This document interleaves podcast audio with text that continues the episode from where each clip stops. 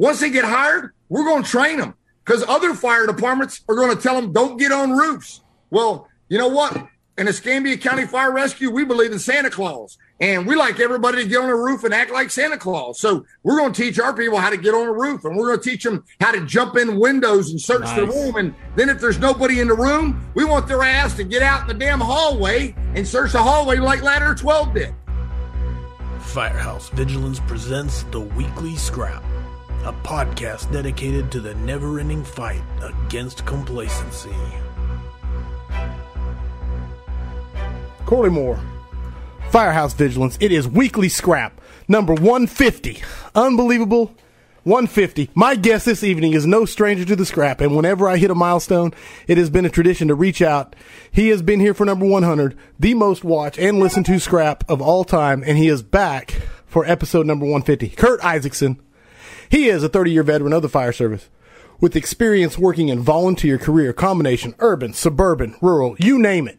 He is a lifetime student of the fire service he is currently a battalion chief in Escambia County Fire Rescue. He is highly sought after educator, speaker.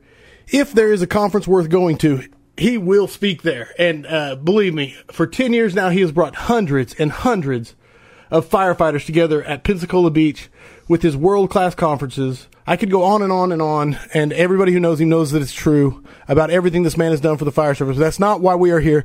Welcome, my brother, Curt Isakson, to Weekly Scrap number 150. Awesome, man. Thanks for having me on. Um, excited. Got my like. Uh, I'm not a big energy drinker guy, but I got a Red Bull. I got one of these B12s. I got a little bitty Coke, and then I got my IV water. So um, I'm good to go as late as uh, we have people listening. yes. oh man, brother! Already the comments are coming in on at a high rate of speed. Uh, fired up. Let's go with like 400 uh, flexing arms from Tank Morris. Uh, man, there's too many to even start reading them. They're just scrolling by so fast. So, uh, let me get through it. Uh, is there anything I missed in the intro? Anything you would like to add to the intro? No, man. It's just, you know, um, it's okay to love the job. Yes. 100%. Uh, audience, please get your questions primed and ready. Kyle Romagus is in here looking for the best questions to send on the laptop so that they won't be missed. Uh, so throw your questions at Chief Ike. Uh, if you've if you've been fortunate enough to go to the CF Tactics conferences, you know how awesome this is going to be. Uh, if you've heard him speak live, you know how great this is going to be. So get your questions ready and throw them. Uh, this one should get interesting. Uh, I have to, uh, like you, everybody can notice that we actually, it's starting to look like a NASCAR here because we actually got sponsors for the scrap. First time ever, 150, first time ever for sponsors for the scrap. So I want to mention them. Flame Natural Decon, the Decon Soap, Key Hose, man, the hose experts, fast rescue solutions, and SimsUShare, simsushare.com. So I have to mention that because I love, I love the fact that we actually have sponsors for the scrap now. Uh, final note that I want to bring on before we get with the scrap, and that is there is a Jim Ellis benefit shirt out there, and I want to mention it. You can just type in Google uh, on Google, just type in Jim Ellis benefit shirt. It will pull it you can find it. All benefits are going to Brady and Ryan Ellis Education Fund. Man, it's a it's a great great cause, and so I wanted to mention that before we got going. So, and if, Curt, if they can't find it, they can just go to County Fire Tactics. Scott will make sure it's up there. Uh, if they awesome. scroll down, they can click on the PayPal to donate for their um, college fund. Perfect. Um, you know, we won't get into it too much, but Jim's an original foundation instructor that helped build ATROC. Awesome. No, and I'm glad. Yeah. So CF Tactics has a link there. So go there and, and support it. Beautiful. Uh, that's it. We're ready to get right into it, brother. Are you ready for this? Let's rock. I'm going to kick it. Okay. You tell me when you want to show slides, okay? Because I, am basically yeah. at, at your disposal. So you let me know. But I'm kicking it off with the year of the rescue. I don't think there's a bigger thing than the year of the rescue right now, especially when it comes to your, your message and your passion. So talk to me about it.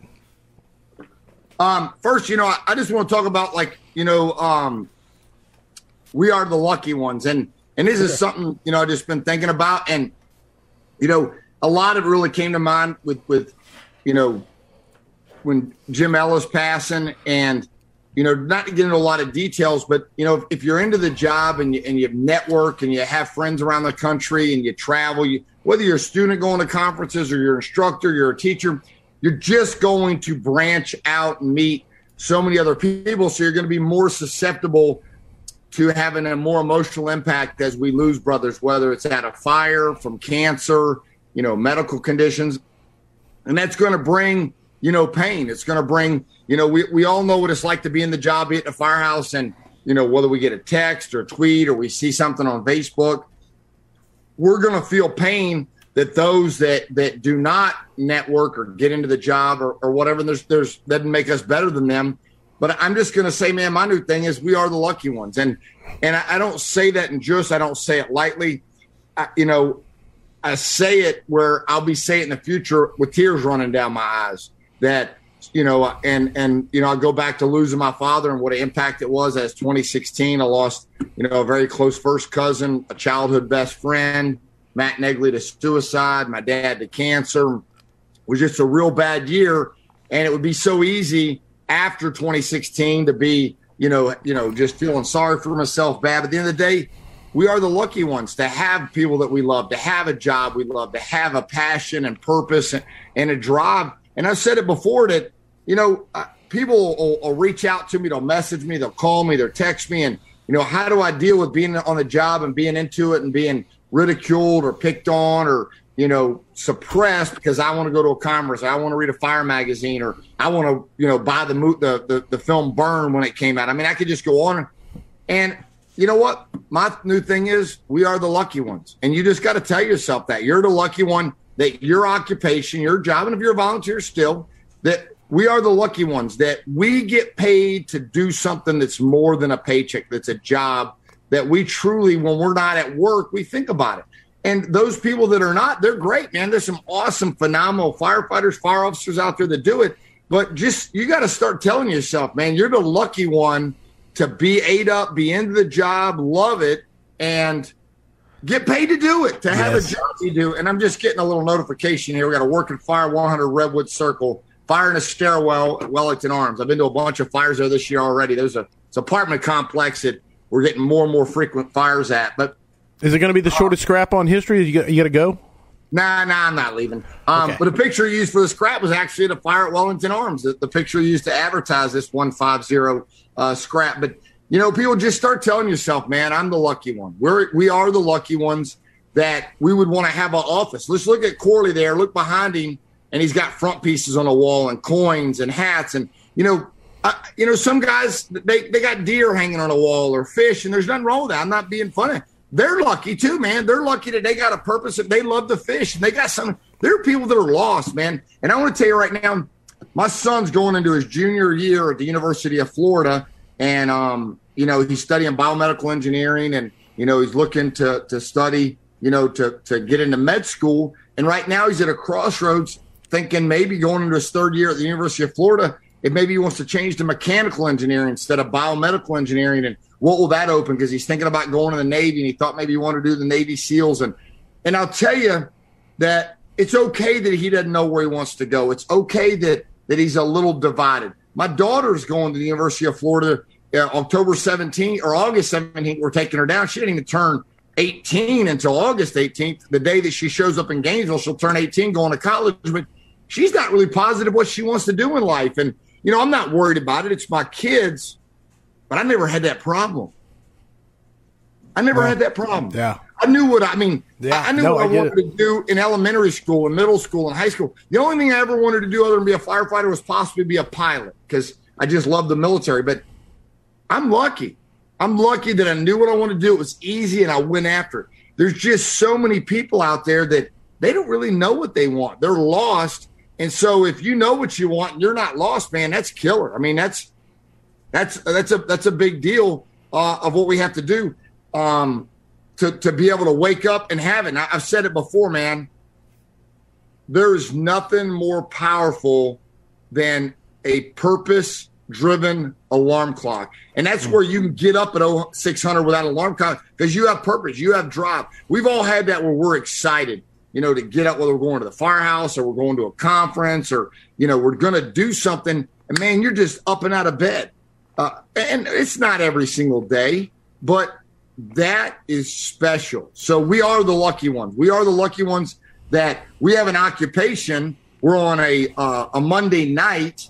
You know, maybe after some of you put your kids to bed or you've had dinner or whatever, you got your you know your your AirPods in, and you know maybe it's husband or maybe it's your wife that's letting you do this because they support you loving the fire service and you want to get in here and listen to me ramble and Corley right. ramble, then we are the lucky ones, man. We, we got something that we're doing as a whole. And so here's how Corley will do is, is Scott's going to manage in the comments. They'll write it down. Corley, you don't have to do anything, but I'll ask a question and then people will just put down, you know, they'll type in the comments the answer and then Scott will, will do it. So we're just going to right off the bat give a free conference away to Water and Fire so we're not waiting for anybody Ooh. to tell us what this year is and what I believe it is. This is the year of what? Of what I've been saying um, since January 1st. So this is the year of the, um, um you know, so, uh, you know, whoever types it in first is going to get a free water and a fire pass. Uh, Scott will write your name down and have a free pass. If you can make it, you can make it. If you're not, you're not.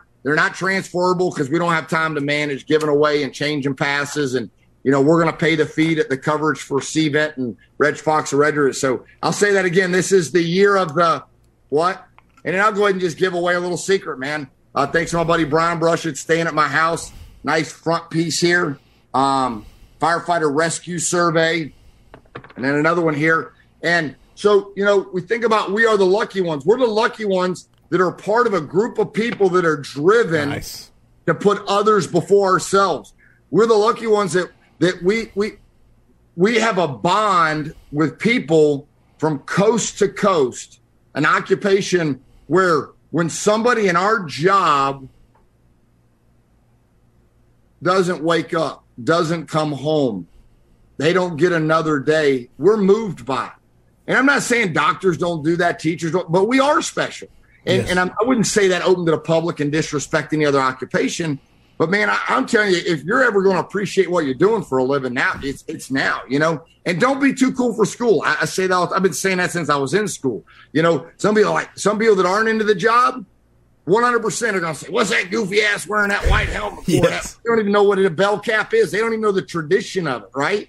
You know, um, I'm proud to be a firefighter, regardless of what color, regardless of what the bugles are. You know, this is the fire service. You know, um, I got one of my old radios on here because this is my comfort zone, man. Like this is what I do. My job is a communicator. My job on a fire ground is to communicate to firefighters, empowering them to get it done because I trust them because I know what they can do. And then I don't take for granted that they trust me that I'm going to get on this radio when they're when they've gone too far or they got to back up or they got to hold up a second. We got to you know, soften the building or do whatever. It's a mutual two way thing, regardless of rank. And we're all firefighters from start to the end of our career. You know, the rank just has to be something we have to do, just like quarterbacks and defense and offensive and all that. But we really should all, in my firehouse column um, for August, is going to be the fireground commander, understanding the percentage of your impact. And yes. it's really written for chiefs and deputy chiefs to hopefully drive them to empower their line battalion chiefs that if they arrive first at a fire and nobody's there, especially a suburban or a county fire department where you're not going to have 12 people showing up in 60 seconds, that they need to get out of their car and go open the front door, look inside and walk around back and maybe they drop a water can or put a garden hose through a window or whatever. And that's my article is what is your percentage of impact? So right now, if you're listening, I want you to think about this.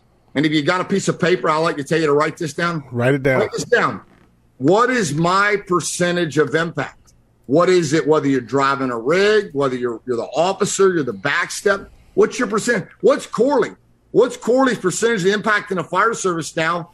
Running the scrap to bring somebody here for those that are looking for some motivation to to meet some other like-minded brothers in the fire service. And we all got to start feeding off each other.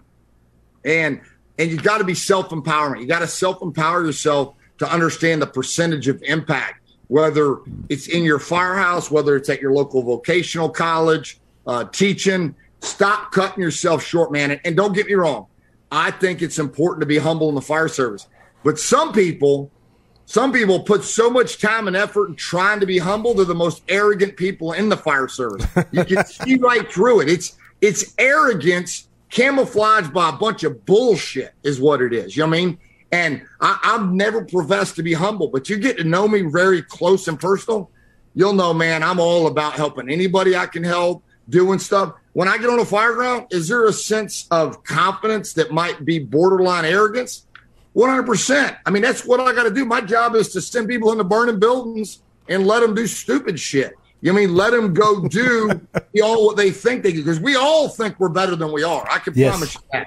So the number one thing I'm scared of on the fire ground is miscalculating my level of experience and knowledge and it costing somebody, you know, a civilian or a firefighter. But you can't get on a fire ground and operate without a little bit of sense of, of confidence on a borderline of arrogance. I mean, you know, everybody always wants to pick on whether it's Tom Brady or whoever. You don't accidentally go out there and play like that if you don't have a sense of a borderline confidence arrogance. It's how you cage that, how you manage it, and what is your purpose Hey, this is Corley. Just chiming in to let you know the, the internet got really choppy on us as we were recording the live stream. So I've edited out the choppy parts. Uh, this is the first time it happens. It happens twice. And I'll edit out the choppy parts and then we rejoin Curt.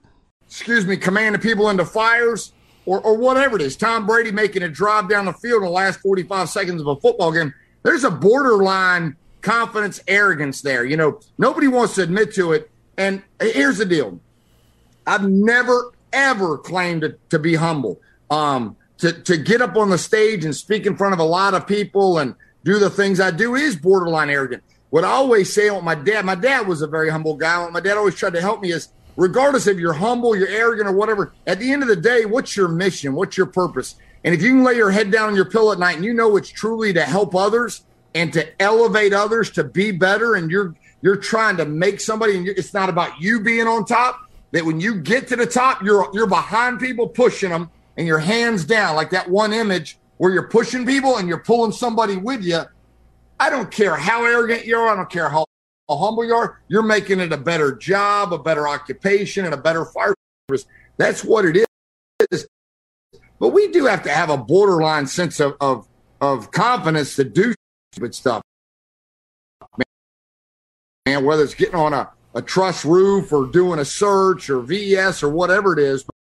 We've already given away 33 uh, three water and a fire pictures. And um, so let's throw up that one slide there that Scott did, the opening which we're eventually All right. going to make this PowerPoint live, but just talking about people before water. Corley Moore chiming in again to let you know that this was the second time that the internet froze up on us and uh, we broke the internet with the Curt stream. But uh, good news is from this point forward, there are no more interruptions. So we'll rejoin and enjoy. One more time. All right, so we'll do a recap since we're uh, back live again. Um, just kind of from the beginning, we were talking about we are the lucky ones, and I'll keep it short and sweet, man. If you love the job, if you're the only person that literally wakes up and goes to bed thinking about the fire department, you got a, a, room at your house or an office like Corley has there behind him, feel that you're the lucky one that that your job is also your hobby. And it's okay if you don't have this and you know you got deer hanging or what there's wrong. The thing is to have passion for something, purpose, something that you like to do. When it happens to be your job too, that's great.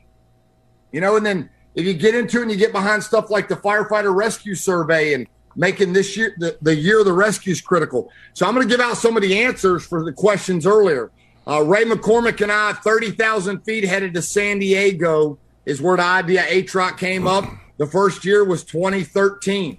The first Water on the Fire seminar was in 2011 on a second floor of the Holiday Inn in the Guadalupe room on Pensacola Beach. Um, so, you know, that's kind of some history behind it. So, since people are coming back, let's give out another free Water and a Fire. Where was the first COBC held? What hotel, what floor, and what room?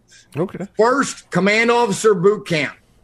What hotel, what floor was command officer boot camp? And then what time of the year was it? So, um, you know, that's a key factor there uh, on giving out another water on the fire.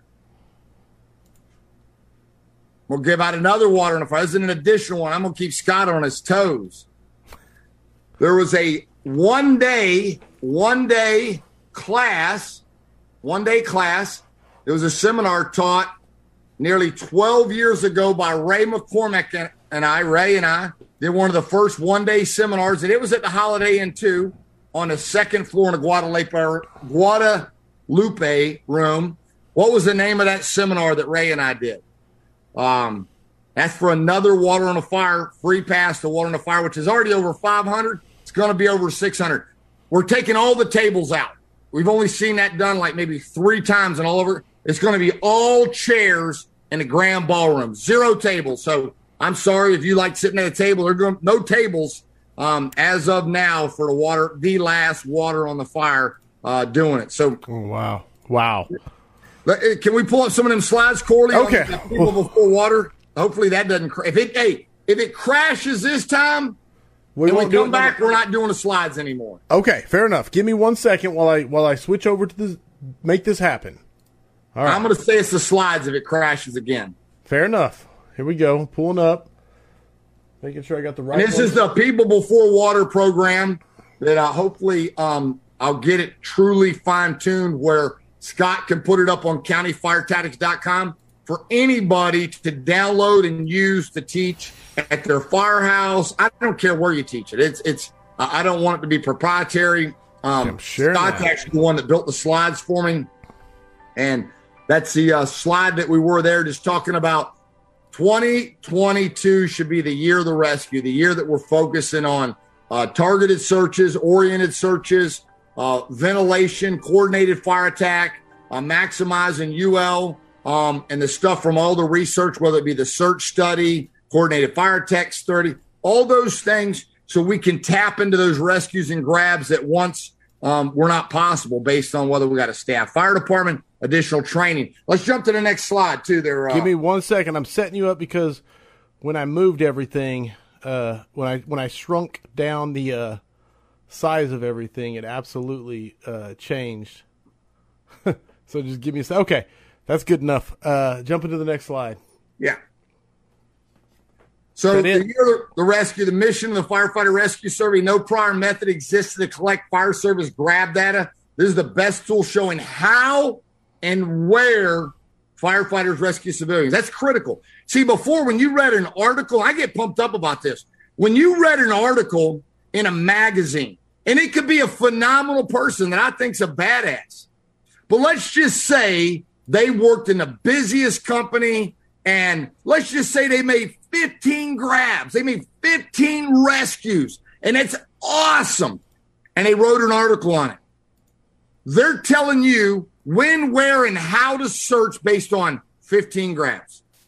You can't compare that to 2,000 or 3,000 or 4,000 when we take and we all put our intelligence together on a national level and then we use it and back it up by UL and urban firefighters experience, that's going to give us more critical information on when, where, and how people are being rescued. It's going to be a mo- we're, we're, we're putting a measuring, we're measuring it there.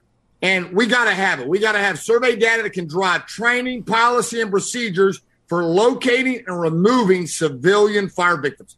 I'm telling you, the firefighter rescue survey is is going to get the number below 2000 through you the viewer tonight that's watching you your organization the people you train they're going to make those grabs and i'm going to tell you i had a, I had a friend that's on the cft team ask me the day when the conferences are over the green shirts will hang out the hilton we're done picking up. And we usually meet up in one of the rooms or we go to the hilton bar. And phenomenal gentleman he, he looked at me and he, he said, Chief, have you ever thought about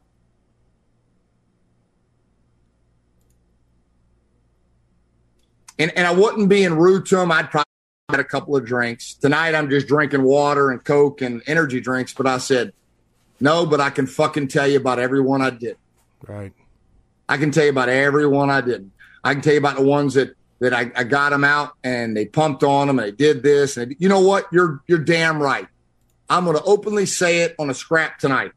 My whole career has been consumed with pulling somebody out of a fire alive. Not so much that I would do stupid stuff.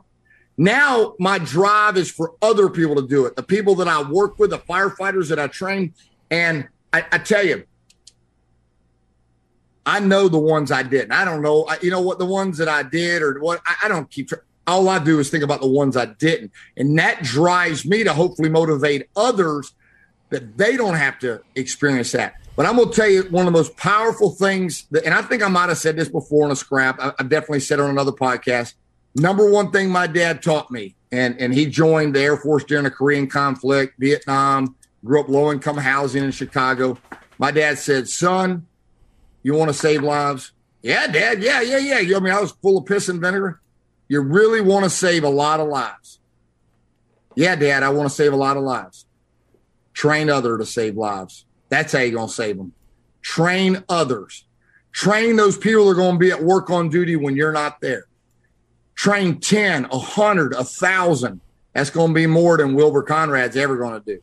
And so tonight, if you're not an instructor and you're into the job and you're giving up your night listening to Corley and I, you got to figure out how to tap in to, to teaching, whether it's a company drill as a senior, you know, stepping up as a senior firefighter, uh, your local, you know, vocational rookie school. You know, we all bitch and complain about the minimum standards program or local fire. Well, what are you doing? I mean, I'm not teaching at it, but I did. I mean, I did in the 90s. I taught at the Pensacola Junior College, and then I graduated. Now I do other things. And when they get out of it, I don't get mad like I used to. We just we just had 15 people. We did some training.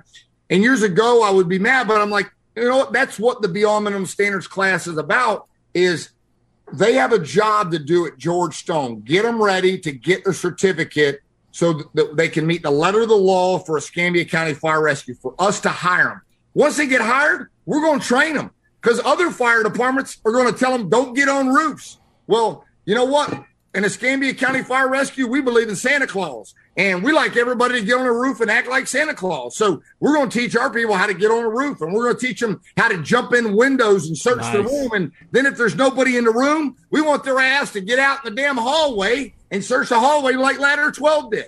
And if they go to another fire department with that certificate that fire department can say, hey, we don't go beyond the room. We we go in, we vent, enter, we isolate, we shut the door, we make it safe. And maybe they don't go beyond. That's fine. I don't care. That's your jurisdiction. AHJ, authority having jurisdiction. That's fine. But when they get to your fire department, that's when you get them the way you want them. And I don't have a problem with that. I don't. I really don't. I'm, I'm slowly trying to graduate to a level of, hey, embrace your way, man. Embrace right. the way you do it. That's fine. All I got to say is you be the best you you can be.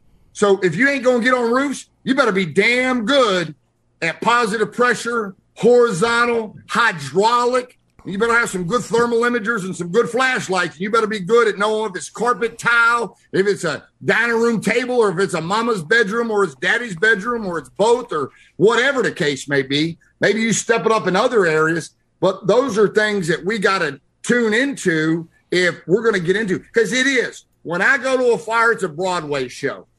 It's a Broadway show, and I want it to be perfect. I want people walking around with good looking tools. I want their tools marked with tape on them so we know whose they are, whether it's a company designation or an individual. I want that waist strap, like Jim McCormick taught me, and that that that release strap needs to be at my belly button and it needs to be on your belly button when I find it. And I like the waist straps on the side to be equal, or one's not cocked to the other. You're right. wearing MSA. I want the waist strap on. I want, you know, I want you to look like the Marlboro man. I want you to look like the picture from, you know, the urban legend article I did where it's got the old firehouse magazine with a Garrity like that. I wanted to look like that. You should want to look so good that when somebody takes a picture, you want to hang it hanging on the walls. Hell yeah. Hey, we're going to make mistakes sometimes, but I make no bones about it, man. I geek out on this stuff. I want shit parked in the right spot. It's all multimedia. It's multimedia to motivate you. Don't think that that's not how they operate in the NFL, the MLB, the NBA, you know, the MLS. All of those people, it's all marketing. See, the difference between them and us is our marketing is about saving more lives because people live and die based on our performance and if you look good and you feel good, you're going to probably operate good. Um, and those are things that, that you got to do. I just did 144 hours straight, six days straight.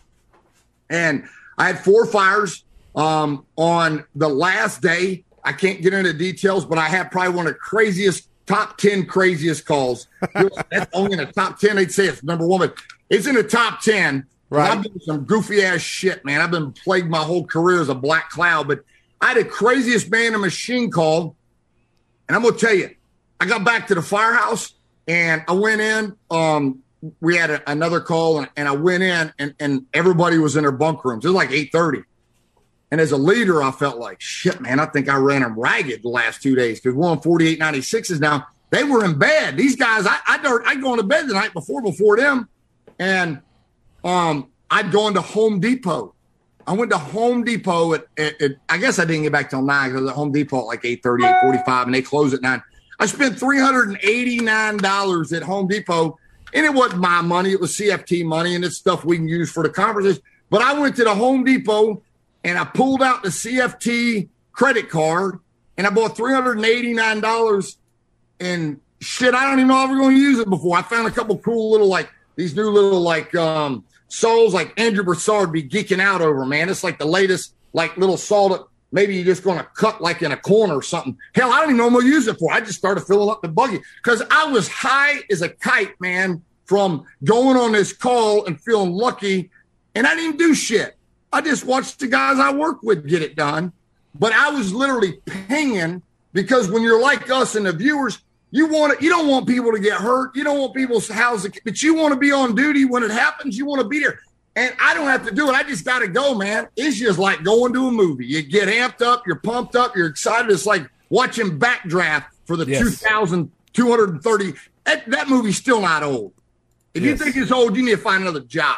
But I was so excited after six days. Hell, I was ready to stay at work. Next day, I didn't even leave the firehouse till almost nine o'clock, two hours after I got off, because I was still pinging from going to this crazy once in a lifetime call and thinking about how I'm going to appropriately share the lessons learned from me in the fire service without breaking any of our, you know, PIO rules and all that stuff. And I did send out a little email to our county firefighters where I just picked some certain things and they're told they couldn't share and move it. But it's not even about that call. People say, oh, you're never going to go that call again. I know, but we learned stuff of that call about air and blades and how many blades you need. And that's what this thing's about, man, is getting a little better. Right. I said it on the last scrap. I think I was talking about Tom Brady, man. Like everybody talks, he just wants to throw one more spiral. That's it. He just wants to do what's wrong with the guy? Wants to do one more Super Bowl. Hell, right. most people most people in the NFL, if they got eight years or more, if they win a Super Bowl, they're done. They retire because in their brain, there's nothing greater. They've done. See, Tom Brady said one shit. I want two. Hell, two. I want three. Four. Hell, I want. Five. Hell, he he he he is thirsting. He's dying.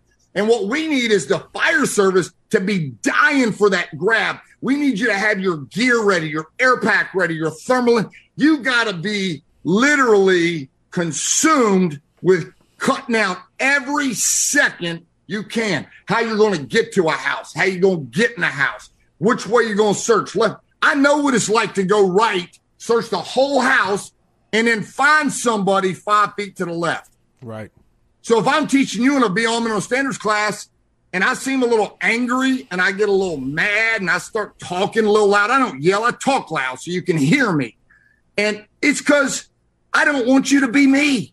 I don't want you. I, I already, I've been there. I've said it a hundred times. I've experienced over 50 civilian fire It sucks. And that's why every time I see on Facebook or somebody messages me or text me about somebody making a grab, even when they don't make it, it gives me a little bit of motivation. Yes. Because that's somebody that was pulled out of a building that 10 years ago, they probably wouldn't even been pulled out of the building. They'd been left for the arson investigator. Now let's go to the next slide, Corley. All I right. Mean, we got at least shut down by midnight tonight. So we got about three hours to go. Hey, right now, everything, I don't want to jinx it. We're doing good. We're doing solid. So, all right. For so it. for you that are taking notes, write this down. Document our wins for them. It's about motivation. It's not about arrogance. It's about motivation. We got to start documenting our successes so you can speak and articulate with compassion, with mission in mind, purpose in mind, because that's what we got to do. I, anybody been in a fire service? Anybody been in a fire service? Go back to 1998, 99. Cairns iRIS came out. Thermal imager mounted to a helmet. Fort Walton Beach was the first fire department 850 to get one. They did like a McDonald's fundraiser or something. We were fighting for money, fighting. Maurice gets killed. I'll give away free pass. First person to say the day that Maurice got killed. Date that Maurice got killed in the Pensacola Fire Department. When he got killed, you know, that was um I'm not to say the year, but we didn't have them. And then that helped motivate us get them. And they weren't just for firefighters, they're for civilians, right? And then it just started, the, the movement started happening, right? Well, now we got to take thermal imagers aren't just for finding people, it's for sizing up the building, it's for RIT operations, it's for everything. But we have to find a way to do what we did in 98, 99, and 2000 to like sell that we need thermal imagers. We got to never give up on selling that we need staffing and firefighters to go into buildings and pull people out. We're telling them to close the door. Somebody better be coming to search for them. In my yes. career, nothing's going to replace this chief smoothbore nozzle. It's just not. It's it's simple. It's open. It's closed. Let's move on to something else, right? The 30 inch pro bar that hopefully somebody answered. The correct answer, Scott's going to be 8.5 pounds. I know now that some are nine, some are 10, the max. It, but for the answer for the test question earlier for that water on the fire pass is 8.5 ounces, 30 inch pro bar, Firehooks Unlimited. Ladder 47 was the first company. But there's a point where we got to, and I told a lot of friends this that are into the job, there's a point where you got to graduate. And I've been telling myself that for years. And that's kind of why I don't do the doc anymore. You know, I mean, like right now I'm getting on a tangent. I'm I'm I'm moving and all that, but I love it, Chief. Hey, hey. I, am I'm I'm, I'm going to do these, and I'm going to you know for now I like doing it through Corley. I just think his method is good, but there's a point where you got to graduate. I was doing doc videos all the time, and you know my my my message can't be diluted to where nobody's listening. So that's why I'm kind of just holding mine back a little bit. Is you, you, you got to ask yourself where are you going where, where, what are you doing? What's your mission in the fire service? I mean, if your mission is just being a fire chief, screw you. I mean, I, I don't have a problem with you. I, my mission wasn't being a battalion chief. Oh, I don't really don't care about rank. My mission is about going to fires and, and I'm going as good as I don't care if I'm the fireman, the driver. Mine is like everything goes right. Hell, if if one of my companies reverses out to the plug to pump it, I guarantee I'm walking down to that hydrant. 600 feet away is the chief in command. I'm walking down to the hydrant. I want to see that guy that, or gal, you know, um, that that pump pump the rig. And and I'm sorry if I if I always say guys on our job, everybody's male except Haley, and she's a badass, and she's not going to get offended. So we only have one female on our job. So I, I, I take away the gender. You know what I'm saying? It's like firemanship. It has nothing to do with male or female. But um, I'm going to walk down there and I'm going to check and look at it. And if it looks good, I'm taking pictures. And if you're if you're pumping that hydrant, you see me taking pictures and videos, that means I'm I'm bragging on you to somebody. I'm sending that video to somebody. Might be Kyle Romagus or Dennis LeGear. Somebody gives a shit about zeroing out hydrants and yes. fully tapping them and you know that extra water. And and I got a guy, man, and I'm gonna throw him out there. Uh, Garrett Father, he's a, on Engine 11 on my battalion. Man, that guy's made water for me at fires. I mean, we were at a fire in the middle of damn nowhere, big old farmhouse, storming like crazy. We're in Alabama, no hydrants. I just went up to him. I said, Hey, father, man, just give me some water. He's literally running down a driveway like 200 yards, coordinating all these tankers, which were well intended people that are driving rigs. Some guys, you know, just retired people. They haven't been in the fire service. You can't get mad and yell. And they got their ass out of bed for free and they're bringing you 2500 gallons of water you don't you don't get rude with them they we need them there's not enough population to to pay somebody to do that so but father went out there and and man used diplomacy and just and he coordinated it and i'm gonna tell you something as a team effort the fire went out and i got some impressive pictures big nice. old farmhouse burning like crazy where one guy percentage of impact, and, and, and that's going to be the August article in Firehouse Magazine on my command success column, is fireground commander, but sizing up your percentage of impact. Think about that. Sizing up your percentage of impact. Fathery has been to a bunch of fires, man. We're one person driving a rig, and he, he, he, he wants to be there at the fire. But when he reverses out, he's going to get that rider. He's coming forward. You know what? And when I was writing the article, Depth on the Bench, and Firehouse was my article last year, and just talking about, you know, in, in, football, 11 on defense, 11 on offense, and, and soccer, there's 11 start. Well, shit, everybody starts in a fire department. It's the American way. Everybody gets a trophy. Right. You know what? It's sad, but we don't put you in timeout. We don't put you on a bench. We just figure out somehow to, to, to, to surround you with good people.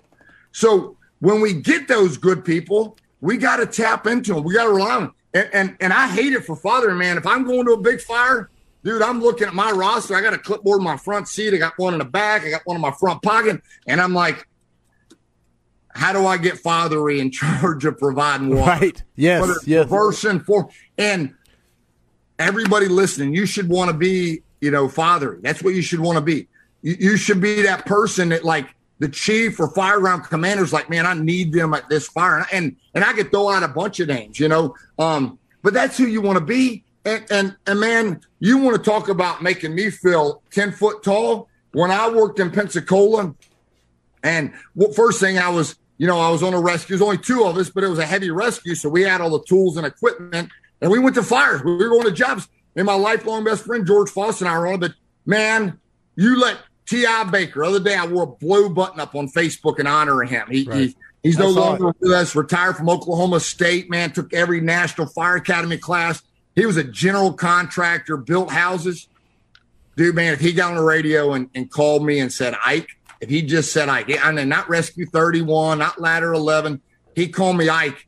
I'm telling you, I, I wish I could have told him while he was still here on Earth with us.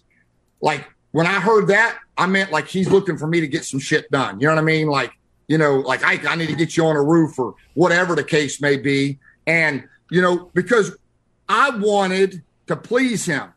I wanted to make him happy. I, I all I ever heard was how awesome he was as a fireman. Now he's this big guy, taller than me, bigger than life, you know, formal education, fire service education, firefighter for a long time in, a, in the 70s and a driver and a captain. And man, when I went to fires, I did. I wanted to please him.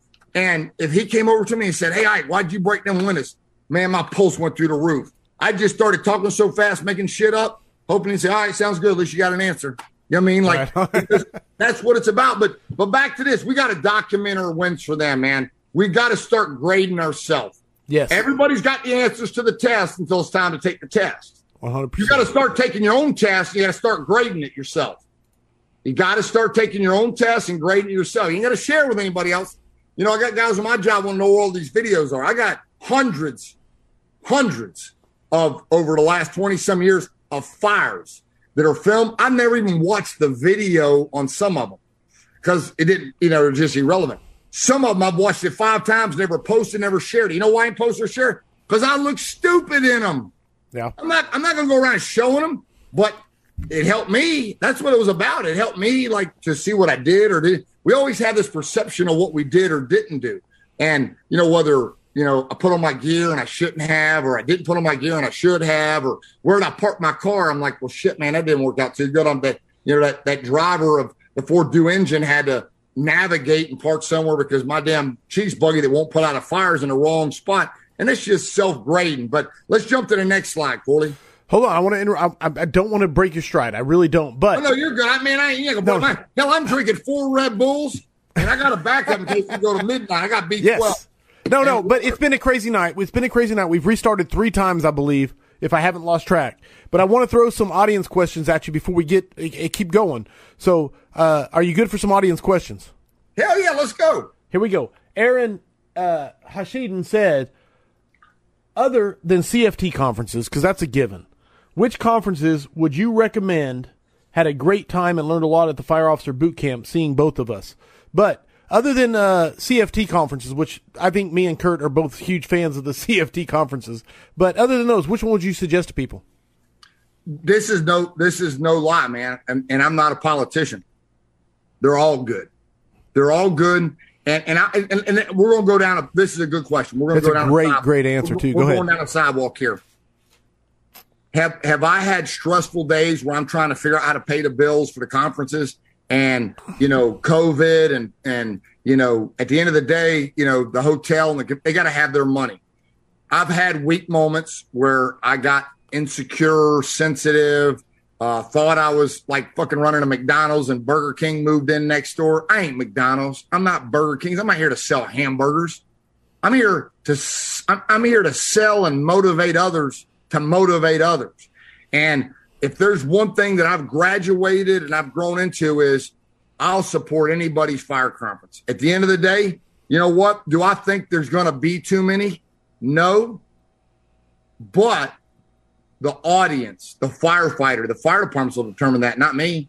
At the end of the day, if there's a fire conference and 30 people show up and those 30 people can't go to another city because they got a kid that's bedridden, you know, or a kid that, you know, whatever. everybody's got their reasons, man. They got to make a living. You know, nobody really knows the challenges of what somebody has at home. Right. But when somebody has a fire conference and people can attend it they can't come to Pensacola Beach or they can't go to the Lake of the Ozarks, or they can't go to Carolina Days or Carolina Beach or Syracuse, wherever.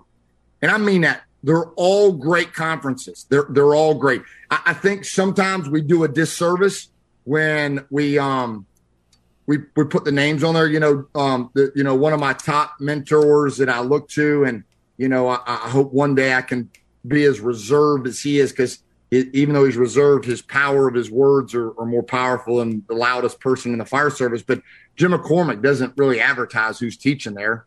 You just know if you go there, you're going to get taught by legit people that teach the way my dad believed. They're not going to talk down to you. They're not going to act like they've been to more fires than you. They're there to teach you something that's fireground tested that when they're done, if they did 20 rotations, anybody amongst those 20 rotations got the exact same thing. It's like curriculum from a college. It's not, they didn't just make shit up each time was just some whim of the woo, right?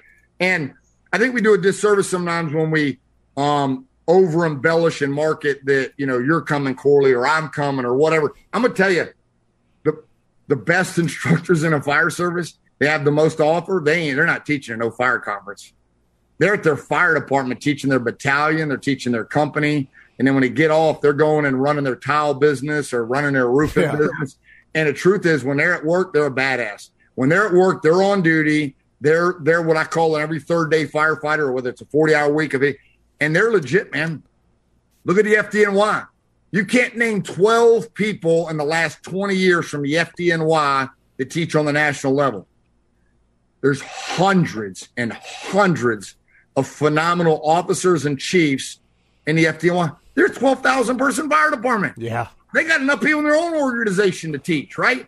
So, you know, we, we I really do think we got to start working on stepping back and stop putting so much emphasis on, you know, names or what, what, whatever. And I appreciate that somebody that, that people, you know, maybe that I motivate people in my style or whatever. But man, there's just like, you know, and, and, and I'm not to blow smoke, but I will Corley, you you last second you told her on a second floor golf side um, at COBC the damn shit, man. I miscalculated. Wasn't enough seats in there for everybody, and you had a standing ovation. They loved it, you know, and that's because you just ha- you know what I mean. You've just been slowly. You haven't been pushing yourself. You just been you love the job you're doing.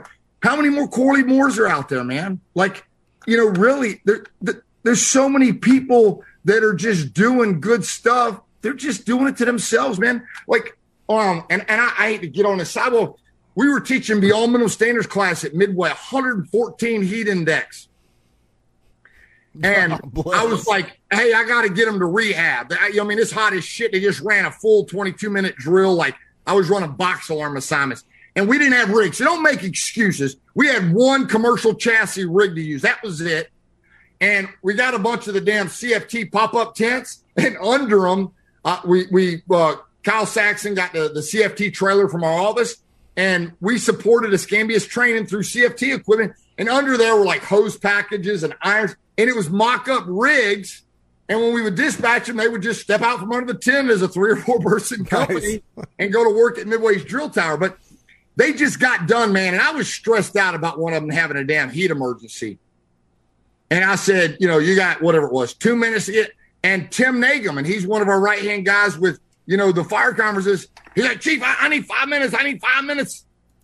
I'm like, shit, man. If he needs five minutes, he needs five minutes. I'm like, I gotta get these guys two, two, they need two bottles of 33 degree water. They get their shit off and then they get inside in the AC. because I'm stressed out that one of them's Yeah. to fly.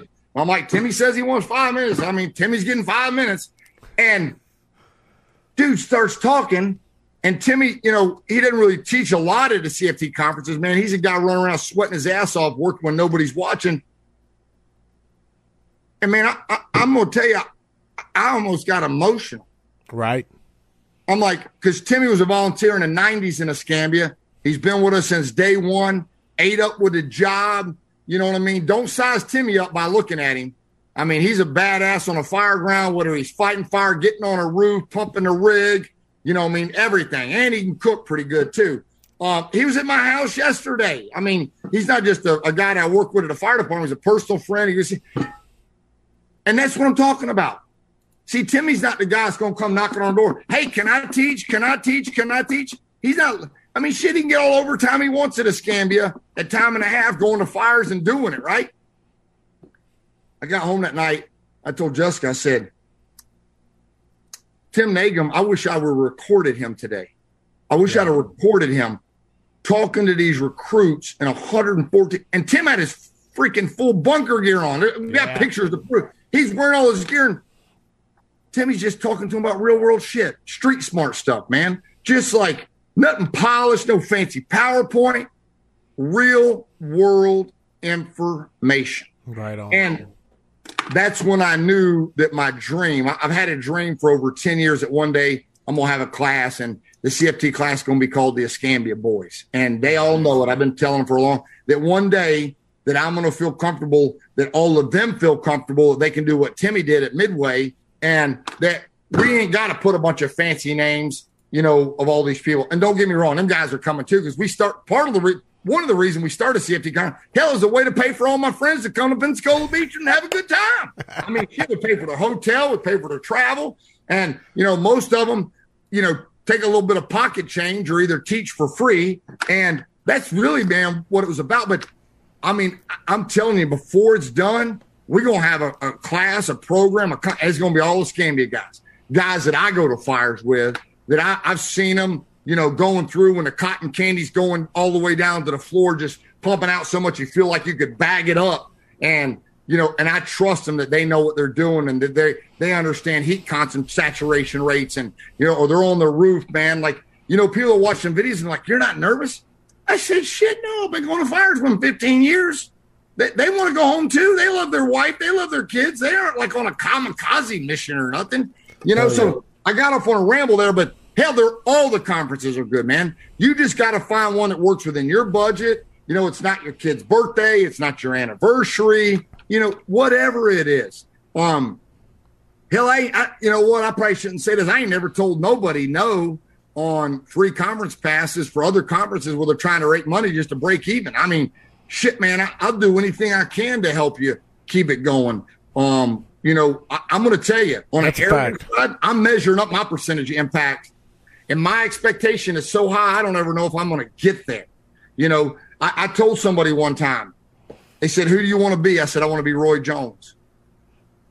Well, who do you not want to be? I don't want to be Emmitt Smith. Emmitt Smith got laughed out of the Pensacola Civic Center. He's from Pensacola, graduated Scambia High School. Hell, shit, I think he went to school with Tim Nagum. Um, nothing against Emmitt Smith. Right. He forgot about Pensacola. Played at Escambia High School. Went and played at the Florida Gators. Go Gators!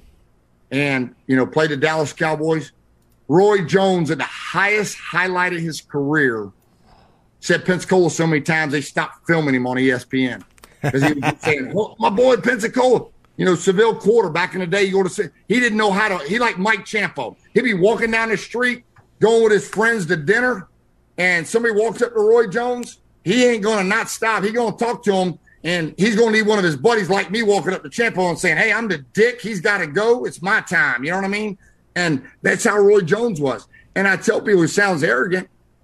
When I'm done, I want to be Roy Jones. I want 850 firemen to love me more than any other fireman. Hell I yeah. want people I went to Escambia with to say I didn't forget about them, I didn't, that I left them behind. They're more important than anybody else. They're the ones coming to my retirement party. They're the ones that if I'm in a fire and I fall over with a heart attack in the front yard, they're the ones going to be ripping my shit off, pumping on my chest. It ain't going to be you, Corley. It ain't going to be these other viewers. They're the ones going to be coming. You know, when my dad died, Ain't nobody driving across the country knocking on my front door bringing me meals. It was firemen bringing meals from my job from the 850 type of deal. So, you know, I, I tell you that to, to still goes back to what conferences are good. They're good. I'm gonna tell you this. I'm gonna give you. I'm gonna define it one answer. Okay. The conference closest to your fire departments is the best fire conference. That's the one you got to support first. You get a conference in your backyard, you support it. You get a conference in your backyard, don't turn a blind eye to it. Support it. Man, if I could have had conferences in the early 90s in Northwest Florida, man, oh man, shit, I, hell, I, I don't know, man. It, it, it'd have been bad news because, I mean, I, I would have just, I'd have been on top of the world for it. It, it would have just, it'd been, it'd have been everything, you know? So, um, that's a, that's a question. We'll move on to something else. That's why I love. That's why I love you, Chief. 100, percent Curt. I love you. You just uh, pre. You just ranted and brought it home. Uh, I don't think anybody does that as well as you do. So uh, take the compliment. Uh, Kevin Tarapchak wants to know, and I love this question coming at you. How do you handle the target because of your passion and love for the job?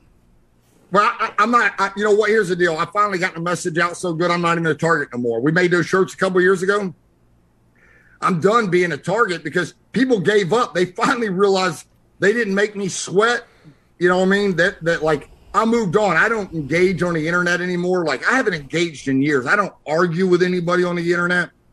Um, you know, um, you know, I, I, you know, I, I, finally woke up one day and realized that some of the people I look up to the most, they don't do that shit. Why the hell was I doing? You know what I'm saying? Um, I don't know any of my mentors that have ever engaged in frivolous debates that are never going to be won on the internet. So um, I don't worry about it, man. What's most important to me is that, you know, we're the lucky ones, man. Like I, said it, excuse me, before July 4th, Eric Tolan, Denver Fire Department, him and his wife, his kids, come stay here. Todd, Edwards, Kathy. Todd's got a, his own training business.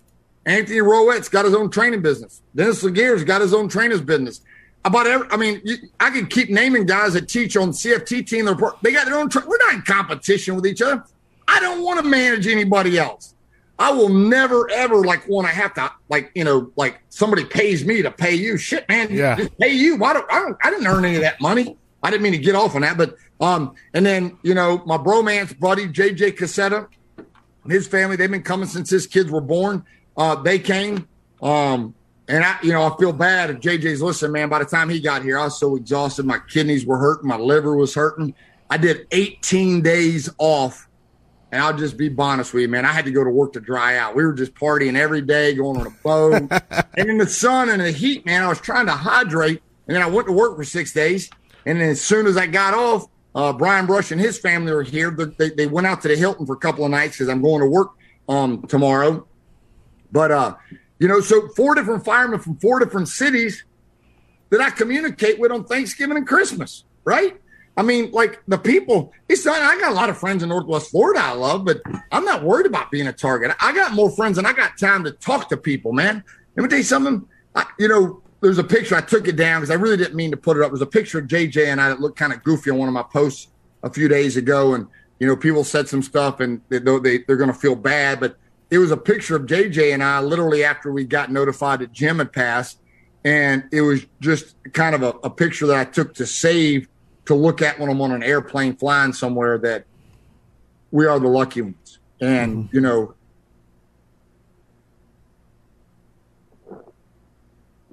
JJ left and he came over to the cottage where I am now. And, and I stayed at my house. And his wife said, Where is he? I said, Well, he's probably over at the cottage and I did like this and I'm sharing personal shit, so he might be mad, but we're the lucky ones, man. We're like crying over a brother from across the country. Across the country. And people, and I, I'm still answering about the target. Why in the fuck do I give about somebody that thinks I'm a target and they're throwing darts at? it?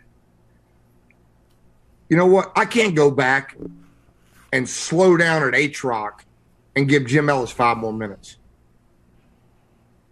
And I said it on Facebook. He is the most powerful man from the back of the instructor cadre. I've watched him at FDIC. I've watched him at ATROC. I've watched him in Bowling Green. I've watched him in Syracuse, New York. He never, ever stepped in front of a fellow instructor. When everybody else was done trying to sound intelligent, impressive, and how much they knew, when they were done, he picked up the, the, the end. The person that picks up the end's got the most knowledge because they can't say what everybody else said. They got to have something to add to what everybody else said. You know, and that when when I'm an at ATROC this year, it's going to jam me up because I'm going to be walking around thinking about Jim, knowing that any one of them other guys that I love to death, they could be Jim next year. Hell, I could be Jim.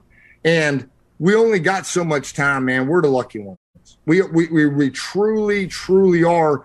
And so my days of worrying about being a target are over, man. I, I can't I can't be on the phone and and you know talk and and, and I'll say it, man. I, um, I'm I'm kind of rude to to you know Ray and Ciampo and to to to people watching. Y'all you know y'all think there's somebody big and special. They're not big and special. They just other guys that love the job like like we do. You know, I mean, I don't give two shits about what their name is. They're just guys that I love. And when they stop and talk to somebody, and I know we're going to a scheduled dinner where we're going to sit down with six of us and actually be able to have a real conversation, I'm selfish. I'll be that guy that says, you know what? No, this is not, this is my time, you know? And the older I get, that ain't going to get no better, man, because, you know, that's what's cool is when you get those special moments and you get to talk about, it, and that's when you realize who cares if you're a target? You're a target because you intimidate them because they don't have what you have. They're not the lucky ones. They don't love the job. They don't have people that they can communicate with around the country when shit's going bad that that they can, you know, bounce ideas off of and love the job and that sort of thing, man. Like, let me tell you something. Um, and, and you talk about conferences, man. I, you know, I'm pretty transparent. I'm, I do not really talk about it on like podcasts and stuff. But I'm gonna tell you, if you ain't heard it before, CFT's only here because of the CFT team, man. We bankrolled that shit for years. We were literally opening the next conference, getting the registration money to pay for the last conference. And there's people out there that have done conferences. You know what I'm talking about. Yes. Like you're at the house arguing with your wife. How are we going to pay these bills? We didn't know it was going to cost this. We didn't know this was going to cost this. We didn't expect this to happen. We didn't. You you let them go buy five thousand dollars in OSB? That wasn't in the budget. I mean, I, I could keep going about like crazy stuff that when you're passionate like we are, we're not business people. We suck at accounting. Yes. We don't have but that. Think about being in a firehouse. Oh, you're bitching as the fire chief won't buy this, that, and the other. Well, he's not buying it because the city ain't just going to make it up. I mean, it's not in the budget. And you know, Jessica hates it, but I, I always say everything takes longer than you expect, and everything costs more than you think it's going to cost. And at the end of the day, you know, we we we give away a lot of passes that we can. Um, thank God to our supporters, you know, and, and I can't say it, you know, I can't name all of them, but our two biggest supporters are Columbia Southern University, been with us, never missed a conference, and Elkhart Brass and Safe Fleet, you know, with us. If it, if it wasn't for, for them and some other people that have come and gone throughout the years, we'd really be in trouble. But we don't we don't whore ourselves out with sponsors. Anybody that knows how we do it, we don't do that. But um, uh, your best friend's looking good there in the back, Corley. He's checking me out. crazy. Um, but we couldn't have done it without CFT team. So why would I be worried about being a target when I got all these people backing me up, man, against all odds? And, and I'm a target Northwest Florida. I got people that literally, you know, they probably call themselves Christians. I mean, you know, don't, you know, why, why would anybody be praying, you know, for something to, to fail? I mean, shit, man, I, I just pray that my, my family comes home safely. I don't, I don't say stupid. I'm not going to get into religion on here, but, you know, like people just do some goofy shit. You know what I mean? To just want to, uh, to sabotage. That's what I'm trying. They want to sabotage stuff. I don't worry about them, man, because I got too much power. You know, it's not my power; it's the CFT team power, man. Like, yes, you know, me supporting you, you supporting me. You know, whether you know it's Todd or Eric or JJ or you know wh- whoever, man. Kyle Saxon, dude. Like CFT. If if we didn't have you know Kyle Saxon and Matt Scallon and Shannon Stone, them guys, man. I'll, I'll, if they stopped doing everything today and never helped another day, on my deathbed, I'll just be saying, man, this logo, this logo should have their names on them, you know? And we'll give out another water on the fire pass. Okay. Uh, what is 201? What is 201? That's another water on the fire pass. 201. What is 201? Another water on the fire pass. Um, and you know, that that's just man, like we couldn't do it without those guys, you know, and and I don't worry about who likes who or what man, you, you know what? I can like you and somebody else I'm best friends with doesn't like you. That's all right. We just want all three come together, man. I'll just associate with you guys on, you know, different days.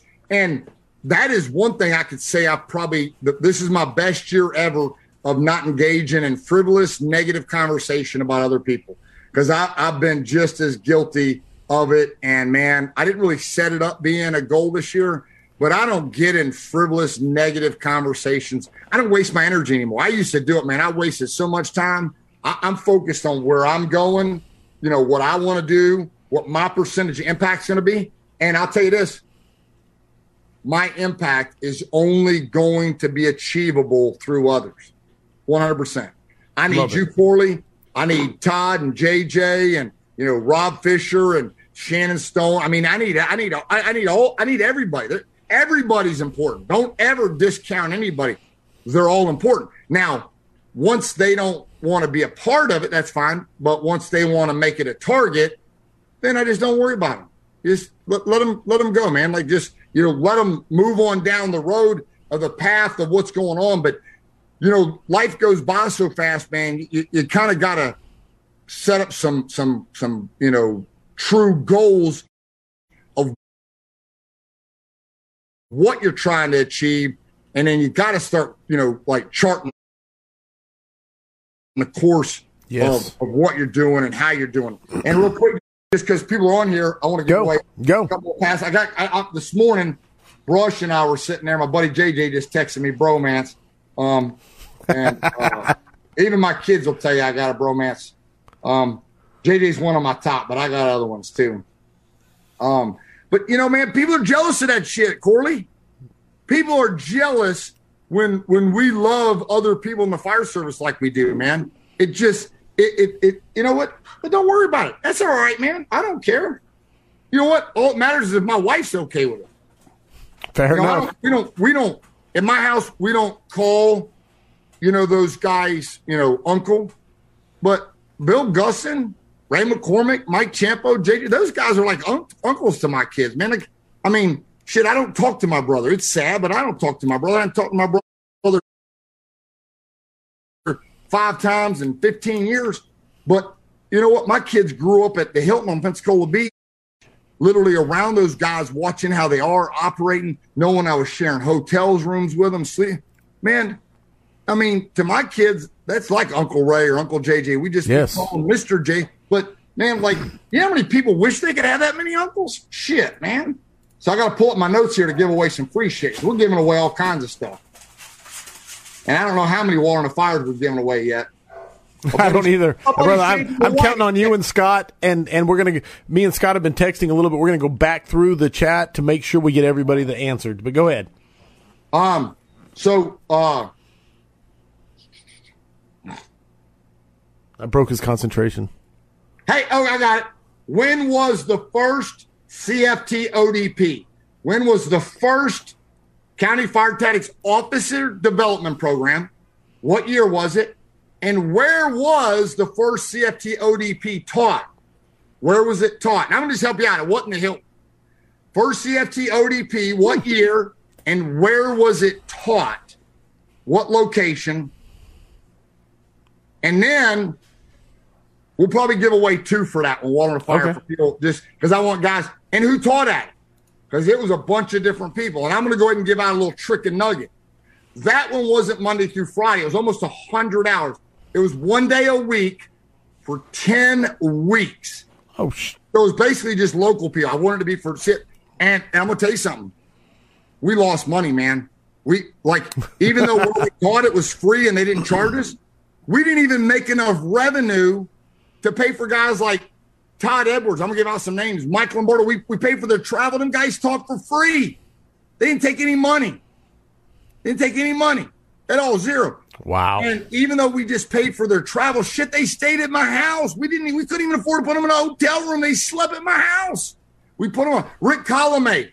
So some of y'all had the game, but like, you want to see why I get emotional? These guys, man, they don't got to put their name on a map. These are these are grown ass men. Them chiefs in their fire department and shit, and um, they're coming and staying at my house. If they ain't typed up the answer, then they lose. It was at Midway, and then uh, less than two miles down the road, we go up to Midway, full day class. Then the class is invited to come sit on my back porch. Yeah, my wife's special. Yep once a week in the afternoon, a bunch of firemen sitting on my back porch having cold drinks out of a cooler because we couldn't go to the bar because I felt like I had to buy drinks. I didn't have no money to buy anybody drinks. Right. Five years ago. Right. Thank God that Chief Kanzig and Midway supported it and we did it. And I'm going to tell you now, ODP is our most financially successful thing we've ever done. Mm. And it's a true story it financially foots the bills for some other conferences. In a business world, what you know what they would do? They would shut the ones down that weren't making money, and they make they just keep all the money from ODP. Yeah, just do like three ODPs throughout the year. Yeah, I can't do that though because the people that built it and made it successful, you know, the first one, Shannon Stone was another instructor. That the people that made it successful and poured the foundation, I mean, they believe in hands-on training. So like I just can't get into a world of just lectures. But at the end of the day, on a business model, it makes a lot more sense. You get a couple people speaking, that's it. There ain't no props, there's no overhead. You don't have to have all the, you know, like you start flying 12 people to town for one training group, man. Just oh, yeah. travel is expensive. And, you know, I've always been, man, I don't want to tell anybody no, they can't come. You have the courage to call me, you're probably coming. you know what I mean? Like, so those are, those are things that, that are, uh, important. Um, so another water on the fire. When was the first heavy rescue seminar? The lecture, lecture. Where and when and who taught it? On Pensacola Beach. One day heavy rescue seminar. Where, when, and who taught it? It was one person, instructor, a one day uh, seminar. Lots of good answers coming. I love it, man. Right, here's another water on the fire conference pass because everybody wants water on the fire, man. It's a month away. You know, people's shit still open. People are worried about COVID shutting down. I will be there. I'll, I'll be there. This, if you win a free pass, get with me and I'll make sure that we find you a hotel room that's not them stupid prices. I'll I'll I'll free up one of our rooms. We'll get you somewhere around 150 a night, or we'll partner you up with somebody else so you're not wasting money out of your pocket and get you an affordable rate. How much water in one foot of five inch for a free water on a fire pass? How much water in one foot of five inch for a free water on a fire pass? Dude, I absolutely love the the trivia for the wins, man. I love it. All right, here's another water on a fire. Another one, additional one. Amount of water, the weight the discharge time and the reach of the stream from a water can. If you don't know the answer to this, Google Eric Wheaton and check out his shit. Because he's going to be there for canned confidence, right? Love hey, it. somebody just stuck in your back door, Corley. You said Amanda was out of town. Somebody she is. She's coming back in. The dogs open the door. Normally the door is closed. You can see it. The stream can't because all they can see is the door that's open. Like it cuts oh, okay. off. Like for for everybody else, it cuts off. Like whatever. I don't want anybody sneaking in here in Oklahoma. You're liable to shoot them with a laser nine millimeter Glock or some some shit. sort of freedom stick. Yes. Yeah. Amount of water, the weight, discharge time, and reach of a water can, and um, for uh, technical purposes, we're going to go with Eric Wheaton's numbers since okay. he's one of the CFT team guys and teaches. Um, you know, check out his website, venatorsearch.com. All right, we're going for another water on a fire pass for guys that are still holding on while I got them right here. All right. Size and length of the booster backup line. And for a bonus to beat somebody else out, what's the color based on Escambia County standards? Size, length, and color of the booster backup line for people before water for the booster backup. Ooh. The Escambia County Fire Rescue has been doing for 22 years, where we'll literally send the first two rigs straight to the scene because we're more worried about making a grab than we are running out of water for a private dwelling fire that UL and their burns proved that most of the time, even for a rocking fire, you don't even use 200 gallons. I can't count how many times. Hey, hey, hey, we're gonna give out. We're just gonna give another water on a fire. Shit, let's just do it. How many water cans in a 750 gallon booster tank? You better be typing it up quick. How many water cans in a 750 gallon? So if you if you're carrying 750 gallons of water in your booster tank and you pull up, how many water cans is that? And you can't put out a bedroom fire. You're screaming, "Oh, give me a hydrant! Give me a hydrant! Lay me a line! Lay me a line!" What you need is some more people to help you stretch that inch and three quarter and use that 750 gallons of water. You need somebody to be searching simultaneously to make a successful graph. Can we put the slides back up? Because this is what we're I talking can. about. I can. Yeah, no, 100%. Give me a second. Yeah, let's make this educational. Some guys are probably on duty. They can write this shit up in Firehouse Web. All right, throwing that up. I Give me a truly am just drinking Red Bull. Red Bull. I got me some Red Bull, got me some Coke, got some water. I, I did water down my Red Bull, though. Chief, before you get to the slides, I want to throw one question at you, okay? Mm. And then I'm going to go and hit the head, and I'm going to leave you to answer it while I grab drinks. And if anybody What else needs to, so What before happens you if get, I don't know? What happens if I run out of things to say while you're gone? I, I have no, I have no fear of that ever. All right, let's uh, get let's get to a new slide then. okay, okay. Or you're going to get a question too. Like you can ask me the question. But let's get. Let me just make sure I'm on a good slide that I want to talk about. You tell me which slide you want. I'm, I'm moving through them. Keep going to the next one. All right. Right here. We'll leave it right here. This is good. Uh, back up. Back up one right here. Right there. That's good. Okay, we'll leave So- that one for that. This Yeah, question comes at you from Indiana. It comes at you from Ben Hepner. He wants to know, as a young chief, how do you focus on the job? Because this ties into the working chief. So I wanted, I wanted to throw it at you. I really don't want to miss it. But how do you focus on the job while taking criticism from the rank and file? So I'm going to throw that at you, and I'm going to take a short hiatus as I hit the head and throw that at you, and then I'll be right back. Um, and this will be pretty blunt too, man. Is if if you're a young chief and you're letting the rank and file what they think bother the way you operate, you probably shouldn't be a chief. And you know, do I think that you need to kind of have a pulse on what they think? One hundred percent, man. I'm a different chief today than I was 18 years ago. I got promoted in January of 2004, so this January will be whatever it is, 19 years you know, in a large county fire department. And and I've made a lot of mistakes, man. I'm a better chief today than I was last year, and I'll be better next year um, as a whole. But too many times, chiefs are doing what they think is uh, what the the the folks, the men and the women, the line, the personnel. You you got to be doing what you're doing. Nick Saban don't go to to coach in Alabama worried about what some 18 year old kid thinks he ought to do. Um, you know, I, I sure as hell hope you know Coach Billy Napier um, that we just got in Florida is not worried about. I mean, hopefully he's coaching based on what he learned, you know, at the Raging Cajuns and when he was with Nick Saban or whatever. Um, you know, I, I'm not out for a popularity contest. Uh, man, I, I got some phenomenal lieutenants. They got the damn panties in a wad because I'd tell them where to park. Well, fuck, if you don't know where to park the truck, I'm going to tell you where to park the damn truck. And eventually one day you'll start parking that shit where it needs to be. But you want to park it in the middle of the damn road.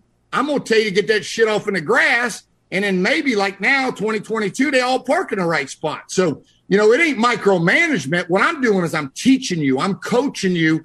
So one day when I'm not there, you can park that shit right. My vision and my eyes are a little bigger than yours because you come to work every third day and you're good at it and you love the job, but you just think about it every third day. I think about it seven days a week, 365 days a year. Every four years, I get an extra day to think about. It's a bonus on leap year. Um, and I don't take February 29th off either. I can promise you. February 29th ain't no special day to me. Um, and so you you can't worry about what they're thinking. Now, are you going to to get a pulse, a gauge, so you can mature and and and and grow and develop? Yeah. Um, you know, I, I wouldn't be writing the command success column 18 years ago. Shit, I wouldn't have wrote it 10 years ago. Uh, Peter Matthews has been talking to me for it about a while, and I wasn't real comfortable with it. Um, you know, I don't teach leadership classes. You can't find me teaching a leadership class. I teach fireground command. I teach strategy and tactics. Um, when my youngest goes to leaves the house in two years, and and everything goes successful, I might start teaching a few leadership classes. But it's going to be what not to do because it's going to be me screwing up. you know, I've done some stupid shit as a young chief. I was doing a critique one time at Station Three, and I, I, I lost my temper, and I just said, "Hell, all of you go back to the fucking firehouse. I'm done." Well, that was my lack of control. So, um, you know, at the time, should I have been a chief? I don't know, man. Um, was I a good tactician? Uh, strategically, man, you know, you know, I make no bones about it. I, I, I think I got a, a gift from God. I grew up in the church. I think I was born to be a fireman. I think I was born to understand strategy and tactics. Uh, you know, obviously, a lot of it comes from reading a lot of books Freed's book, Clark's book, John Norman's book, Avillo's book. You know, hell shit. Chief James had just, you know, passed away from Philly, man. I think I read every article he ever wrote in Firehouse Magazine. Um, you know, it's sad that his textbook never took off. I got his textbook. You know, if I'm going to stand out front and command people to, to, to aggressively fight a fire, I'm going to try to read every book, hoping I find that one little, you know, nugget or what's going on. But I, I don't worry about that, man. Like I, I just, I, I, I can't, regardless, you know, whether now, I mean, because I still think I'm young. My dad was 81. He got pissed off if you called him old. Um, but even as an 18 year chief, I still think I'm young and a young chief. I hope I can do 10, 10 plus more years um, commanding fires. You know, and, I, I'm not looking to go in the office. I'm not looking to be a four bugle chief. I'm not looking to be I'm looking to retire commanding people in the battle on the fireground. That's what I am. Fireground command. It's, you know, you know, I, you know, I went to hazmat school at the fire college and, you know, did chemistry and all that other stuff because I wanted to do it all. But, you know, I really, my, my focus is, on a microscope, man, the bullseye of target for me is tactics. You know, not that I do it, but forcing doors, you know, stretching lines, flowing water, water supply, ventilation, you know, search, um, time delayed tactics, maximize an arrival sequence um, on your uh, response model based on your demographics, your staffing, your jurisdiction. Those are those are the things, and, and I'm still challenged with it. But you know, I, I, you know I can't go to work like and man, this could be a two hour class, and it, it still sucks. Um, I, I, hope Trey Nelms is listening because I told Trey Nelms this. Chief Nelms from from uh, Nashville, what a jam up guy, man. I, him and I are so alike. But He's been to the two commander on the side. And I told him the first one, I said, this shit's to suck. And he's there just to maybe learn one thing in two days from me, you know? That was the first one. I loved it, Chief. I, loved, you know, but, but, but remember, I told the, did I not tell the audience? I said, man, I don't know. I said, I'm making it like, I just know that that one day I want this perfect. I don't know if it's going to be two days, three days. I want the perfect commanding from the sidelines. And, and I'm slowly getting my thoughts together with this command success column you know, from the first one being it's worth the risk, which means you got to have the the testicular fortitude, the ability, the nerve, um, manage the stress. You, you got to have the, the ability, the confidence, the arrogance to send people into a burning building. If you're going to do that, it requires a serious investment.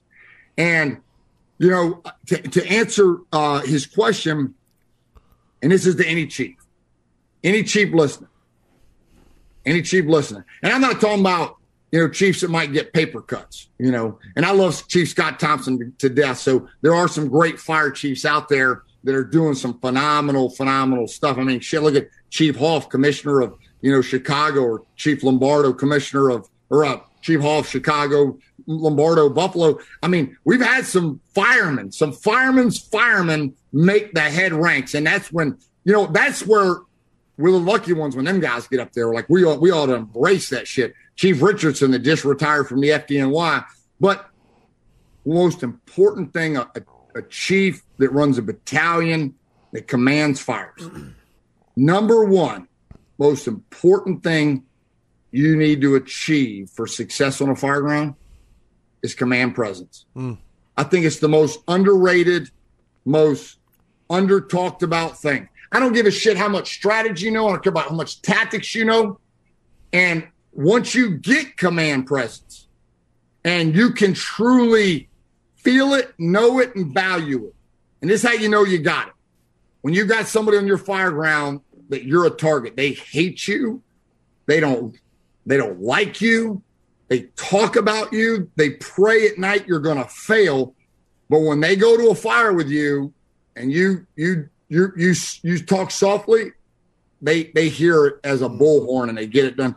That's when you got command presence, and that's when you respectfully value, even though they hate you, you value that they trust all the investment and the time you put in to knowing your game, to to being Nick Saban or Dabo Swinney or Bill Belichick or I, you know whatever. I don't give a Insert. shit. And I'm just throwing out because everybody watching this shit don't know anything about the real sport, soccer. But you know, um, we. Oh, by the way, I think I said this on a scrap before. In soccer, we don't take timeouts to regroup. It's like a fire ground. See, soccer's like fire. We don't take a timeout. The clock just keeps on ticking, man. You know what? Either they're ready or they're not. The coach really can't change shit up. And in, in, in high level soccer, they only get like two subs, maybe four subs, depending on just a World Cup, whatever league it is. But command presence, most important thing you can ever have. Love it. And I'm gonna tell you right now, man, it it to me, it's I, I value it so much. When I go to a fire, I don't take it lightly. I mean, it means the world to me when, you know, and it makes me nervous too, because I tell them all the time, I'm like, man, I can make a I can make a mistake. I can miscalculate it. I can tell you, I can sit here for the next two hours and tell you know, I had a fire one time off of Gillimart Street, and um, John Van Meter was a lieutenant. He just retired from our job off of Squad Three, and um, you know, I used to tell him all the time, I'm like, dude, man, don't put too many eggs in my basket. I said, one day one of them eggs is gonna crack, and it's gonna be a messy basket. And you know, we had a fire that he was in there, to, and I got it on video. The the wind was blowing like crazy. He got in there. It was a sliding glass door, but they added onto. So that sliding glass door was inside the house. There were rooms that had windows, and if you took the window, you weren't jumping to the outside. You're just jumping into another room. And thank goodness Lieutenant Van Meter was in there. I didn't back him out. It's one of the few times I ever had a lieutenant back out of a fire that I didn't call him out of. He backed out and he, he came over and said, I'm sorry, I had to regroup. And I'm like, shit, don't be sorry, man. Like, you know, nothing happened, but it, it, it could have. Right. You know what I'm saying? Because he, his thermal imager was acting goofy because it was that clear window. It was hot. The wind was blowing. It was like a cold front coming in. My father in law was riding with me. He was sitting in a damn Chiefs buggy. Jessica's dad was riding from Louisville. House next door was lighting off. Um, you know, one of them weird calls where, you know, this house is the city, that house is the county. We were on a call with them, but you know, um, and, and that's one of many fires that, you know, that night and the next day I took some notes and and I don't know what that fire's been like seven, eight years ago, but I'm still working on my command presence of how do I facilitate, motivate, and allow somebody to do something that they otherwise might not do if it wasn't for me as their coach, as the somebody that gives them that confidence, you know. Um, and and and it's cliche-ish, but you know, hell shit, University of Florida tried to um copyright our new coach is saying. Scared money don't make money. That's what Billy Napier says at Florida, because you know, a few times he went for it when he was in uh, Louisiana and won a football game because he took some big risks. Yes. Well, it's the same thing on the fire ground, man. Scare money don't make money. You know, at the end of the day, if you if you put the time and the investment, it, hesitation will kill you.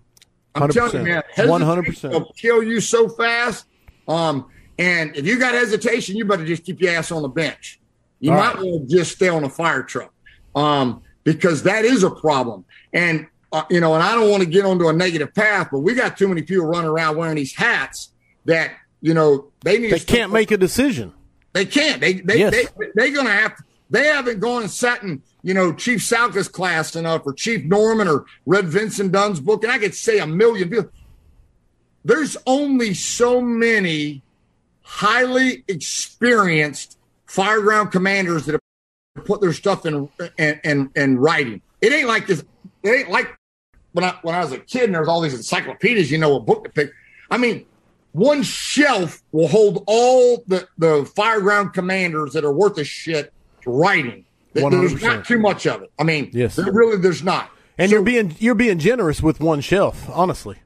Yeah, I mean, it, I mean, it might be this many books. I'm Right. not, and, and and I'm not taking away from you know, like Chief Clark, man. Is why I, you know I like to have every edition. I got Chief John Norman's, but I got Clark's blue, but I don't have the yellow. um, you know, and and like this book right here, you know, are, are all these books like Fire Practices, the old? This is a good book, man. This has some phenomenal drawings in it and I got it. Oh shit! Hell, inside of it, you can see. I didn't even know this was in here. This is the Command and Control November December 2000 Volume One Issue Two.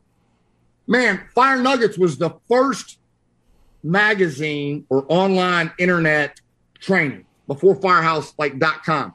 Right. But 22 years ago, I was printing every one of these off the internet. I mean, every one of them. This here, oh, Chief Jenny Craner ain't listening. You can see I printed this shit when I was on duty at the Pensacola Fire Department, and I used paper.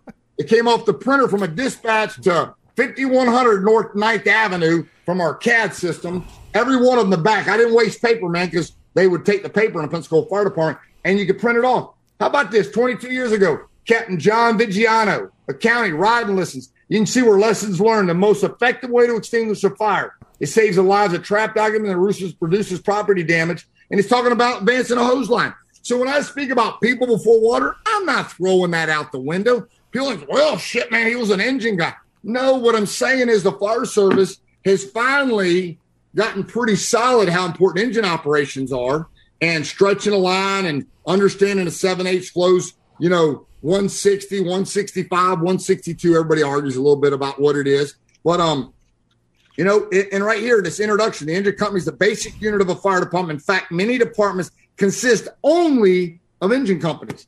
And so, yes, that stuff's the foundation. When we start talking about command presence, you start talking about, you know, fire ground command. There's not, man. It's pretty easy. It ain't like you've got to go pick from a hundred books. There's only a few books that you got to go read. And then you you got to go looking for it, man. Like I, have been buffing fires since the mid to early '90s. Pat Grace, uh, one of my top mentors that I met in 1990 at a fire off of Oriole Beach Road when he first moved here from Binghamton. Him and I started going, man. We go to Flying Squad, New Orleans. You know, we, we would travel Jacksonville, Springfield, Deuce, because if I wasn't going to a fire on duty, I wanted to be going to a fire off duty to be able to stand there and watch it and see what's going on. So I'm gonna get off that one. So I, did I answer that question? A hundred percent. Yeah, I think you crushed that question, as you always do. My, I have two things I want to, I want to uh, springboard off of it. Uh, for my own personal curiosity, and the first one is you're you're an avid reader, obviously, but are you going to write a book on command presence or commanding from the sideline, or or insert the name? But are you going to uh, write a book on? I mean, well, I'm I'm not going to write a book on command presence. Um, or necessarily command it from the sidelines. Um, because what's your book going to be? What's your book going to be? Oh, oh gonna... it's county fire tactics. Oh yeah, yeah. I'm very open about that. The, the textbook will be called County Fire Tactics. Okay. The book will be. I've always said that, so nobody steals it. I mean, we got countyfiretactics.com, but um, the textbook that I write, um, which a shitload of people will get credit for because I'm just regurgitating all the books I've read. Hell yeah! But the book will be County Fire Tactics. And I, I, I, do want it to be a little different than all the other tactics books. Um, I, I want it to. Um, I'm not looking for it to be a book that somebody reads for a promotional exam because I think if you're writing a, and there's nothing wrong with that. I think if you're writing a book that you're, tr- and, and that is how you sell a lot of them. But I, am not like I, I'm going to self publish it, so whatever one sells, sell. It's really more just of a personal goal. But I don't want it. I don't. I don't want to be my brain to be thinking I'm trying to write a book for a promotional exam. My book, County Fire Tactics, is going to be about my career, time delay nice. tactics. Like, nice. what do you do when it's my article? My article uh, next month is about what do you do when you're the chief and you pull up first and it's just you. Well, I can tell you what, what you do. That, that crazy man machine call went in the other day. I got out of my car. I grabbed a bag that sits in the seat right behind mine. It's like a toolbox. I'm a chief. I got a bag it's got like six different types of wedges. It's got a railroad tied. It's like all, you know, homemade up for rear forcible entry shit, tape measure, every type of, of wire cutter. Excuse me. And then I carry a different light. I, I, I mean, I got the Vulcan that I wear on the strap, but I think all Chiefs, all Chiefs should have that light that's made by Streamlight, the new one, like the one Chicago still carries instead of a Vulcan, the big type of old school Streamlight but it's a new one. It's got three bulbs in the front. It's on, but the head moves. Right. Well, I used it three times in the six days I was on duty. One of them was a fire in a big old two million dollar house on the water in Gulf Breeze. I sat on the floor and I turned the head up so I could see where I was operating. I was pulling some ceilings. I apologize. I, I should have called for a fireman to come in there and hook the ceiling, but I, I was getting excited thinking about Ciampo and his training mess and doing the punch technique. You know what I mean? So I was campoing the ceiling, you know, because I'm still a kid too, man. Shit, I love this stuff. And and I was I was thinking about Ciampo because I'm a geek, man. I'm I'm like doing the punch thing, and I'm not holding the light. I, like I don't need nobody. The light. I set it down because it's my hand light. I mean, I'm a chief. I got a light. I set it down, and then on that special ops call, we they use that light a bunch because they could move the head. They could lay it on its side, you know. But I pride myself. When I got to that call, some people will be like, "What in the hell is that micromanaging white hat white hat guy doing?" You know what I mean? Because I'm going in with a light and I, I got my bag.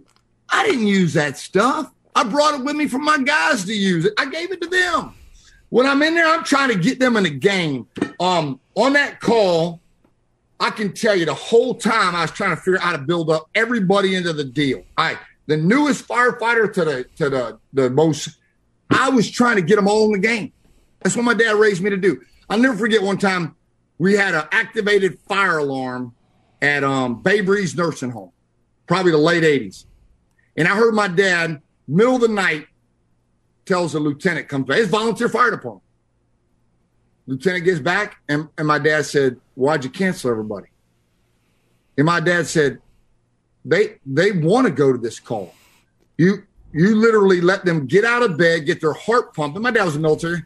You never let them discharge their excitement you could have waited two more minutes, let them get there. They see it's nothing. That's better than you saying it's nothing. Right. You know, like, and so my dad taught me don't prematurely cancel the box. Let the box come and see it's nothing. Let the box figure out where they're going to park four engines in a ladder in that parking lot or that neighborhood. And so my dad really always told me everybody wants to be on the field. And in the fire department, there ain't no rules like soccer where only 11 can be on the field. My dad said, get everybody in the game. Call them all to the party. It's free. Give out the invitations. You ain't paying 25 cents or 50 cents for a stamp. Give them out. You get on the radio, it's just like this. Battalion 2 Escambia, transmit a second alarm. Battalion 2 Escambia, transmit a third alarm. Hey, Battalion 2, will you send Squad 14? Because they didn't they weren't on the, the, second or the third. Fuck all I want to do is get them in a game because they've been training the last two months. You know what I mean? On throwing ground ladders. Hell, I'm just trying to get them in the game. And the more you get everybody in the game, the stronger the team's going to be. Love it.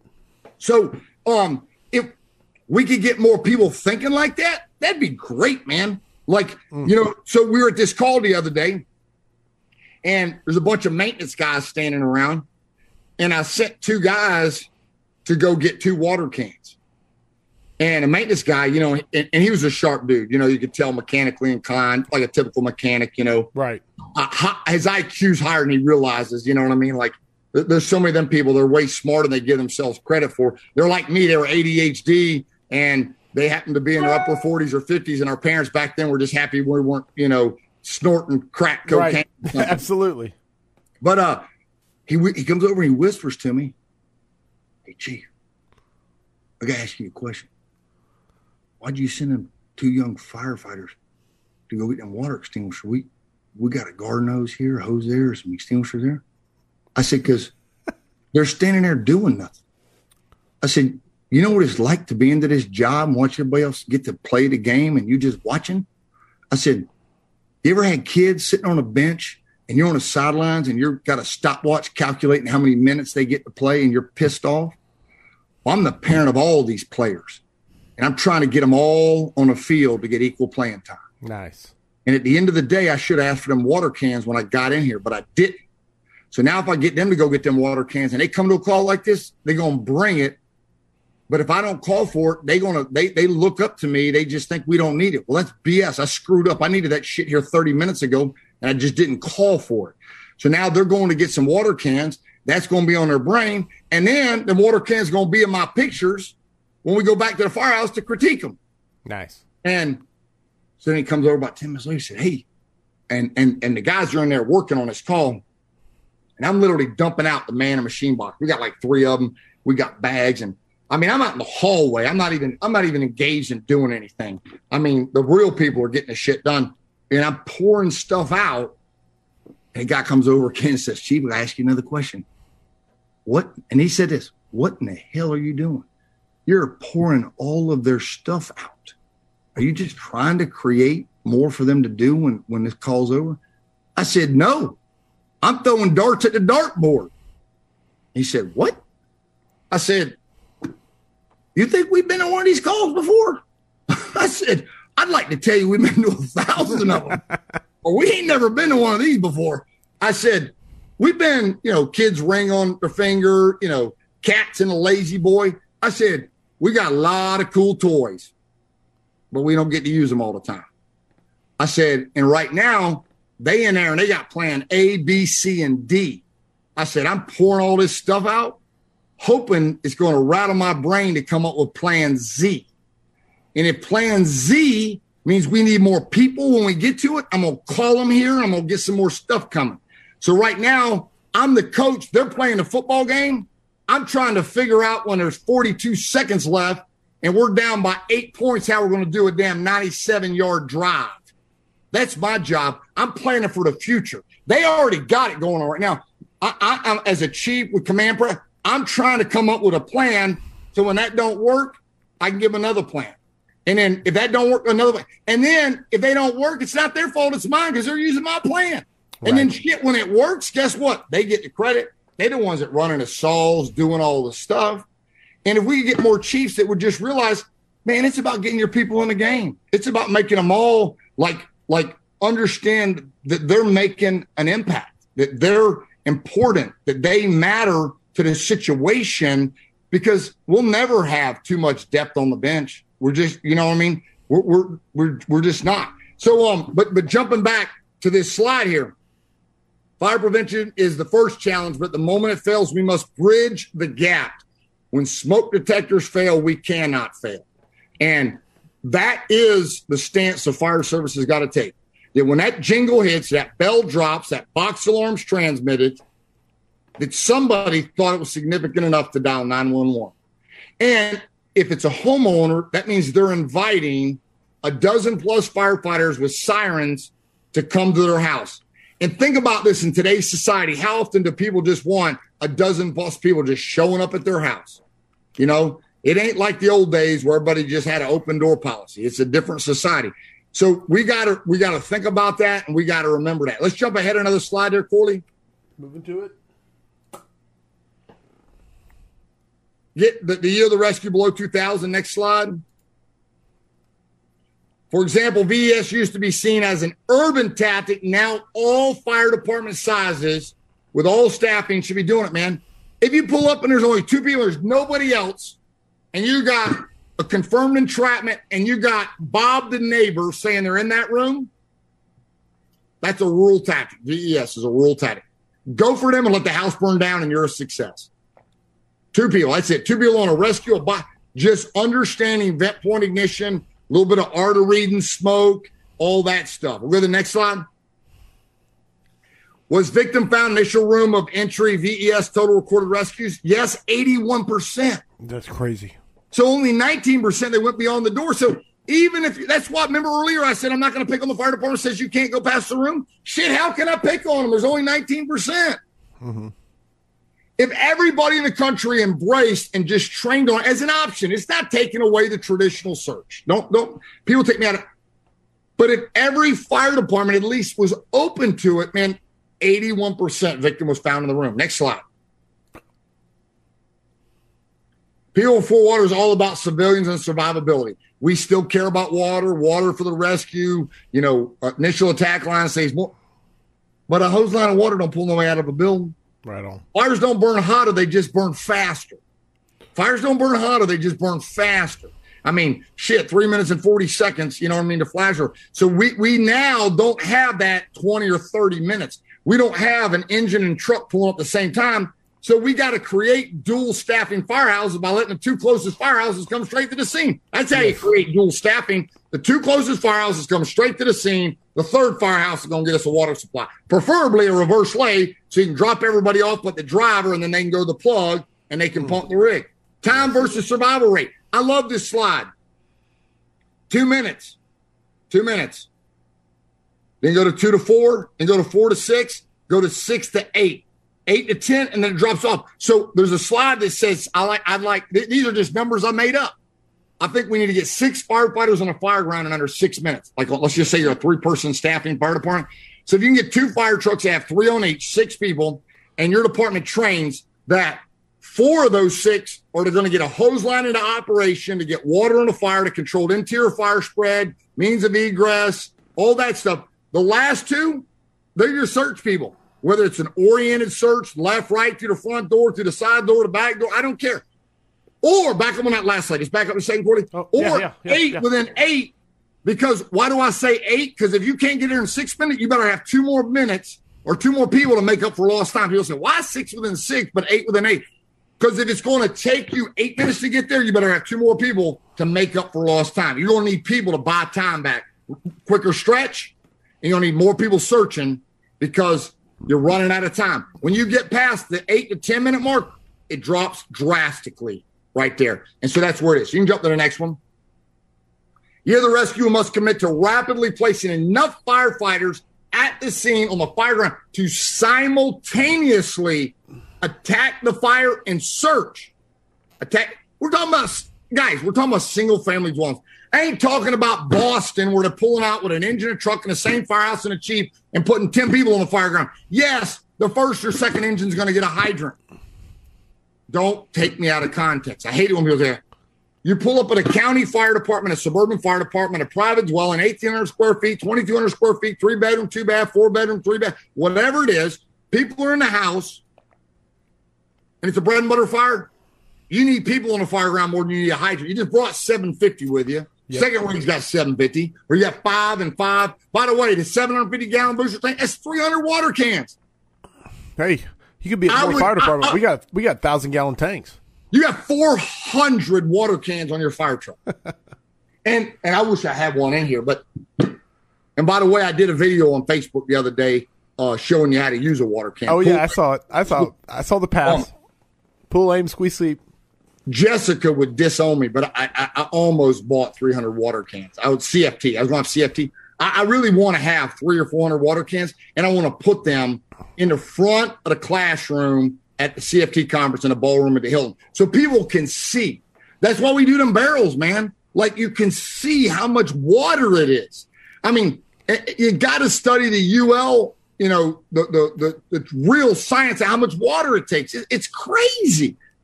I'm all about a water supply, way more than anybody realizes I am.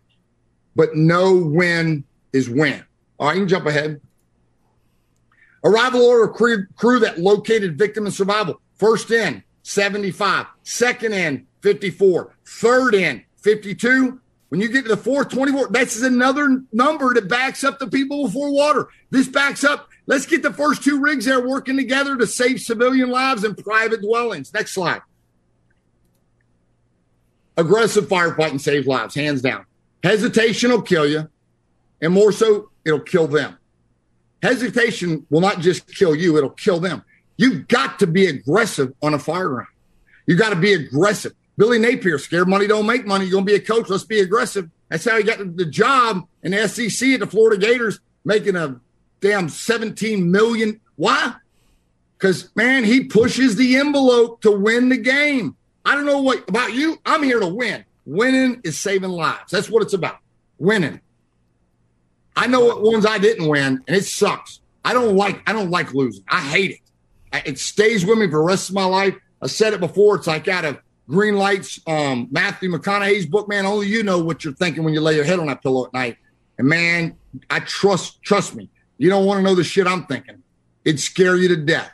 You know, um, we got to think of victim report versus total recorded rescues. Report of victim, 69%. Report of everyone is out, 3%. No report, 28%. Yeah, that's huge.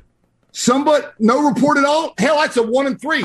I hope it ain't your family when you say, I ain't nobody in there. I ain't going in. It's a vacant house. I mean, shit.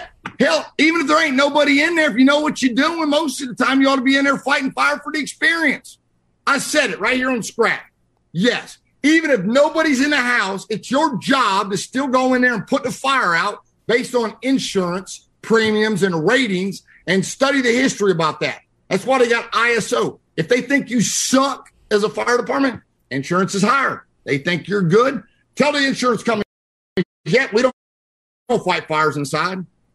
Your people going to be paying higher premiums. Jump ahead. The year of the rescue, how to achieve the cultural shift for them. Six firefighters on the scene in six minutes, or eight firefighters in eight minutes. The firefighter must be operationally engaged in a short time. Yes. That means we jog and sometimes jog fast. If you don't like Yes. the word running, just say jog fast. I mean, oh wait, we won't run on the fire ground. We're just going to jog fast, or we're going to move with purpose. They will complete fire attack and search in residential dwellings. We got to be searching all spaces. Um, we just have to. You can jump ahead. Did search crew have a hose line versus total recorded rescues? Yes, eleven percent. No, eighty nine. Did search crew have a hose line versus total recorded rescue? We're going to take a break and then we'll answer some questions. This this slide here, this is this is this is people before water.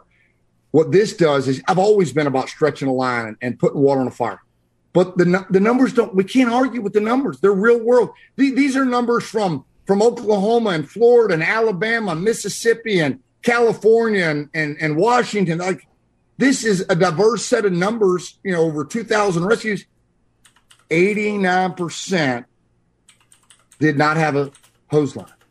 That tells me that we've been killing a lot of people by trying to to search within the first so many minutes with a hose line. Yeah. The hose line's job is to put the freaking fire out. The search crew's job is to find people and remove them. That's foundational urban tactics back to Freed's book. But the problem is we took suburban America county fire departments and we tried to tactically deploy like we're operating in an urban setting, but we don't have urban staffing. We still need to do urban tactics. We should still strategically want to operate like an urban. We just got to modify it a little bit, time delay tactics. And sometimes we kind of got to divert from foundational tactics based on our lack of response model or staffing or whatever it is. Um, but we'll take a break from the slides because this isn't about just doing the whole class. I just kind of wanted to get some people motivated that Oh, you got to, if you make a grab, even if they don't make it, you got to fill out firefighter rescue survey. You got to. It's not an option, man.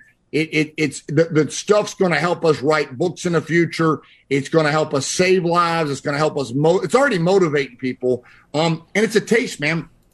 What what I'm seeing is fire departments used to never make grabs. They make a grab, man. They taste it, and then they make another grab, and then ano- and they don't always live. But it's like, well, shit. How did we pull six people out of a building last year, but we didn't pull six people out in the last twenty years? Because your fire department realized that you can, and they're not always all going to make it. That's just inevitable, man. But look at the FDNY back in January. I, I'm not positive. I think it was 35. Man, it sucked. 17 people died, man. Right. But what about all them ones that they brought back because the culture of aggressiveness? That's what saved their lives. All right, we got questions coming at you. So Oh, one. I of got to get out some passes too. Go ahead. oh, you want to do passes or questions? Your call. Well, ask the question while I'm thinking.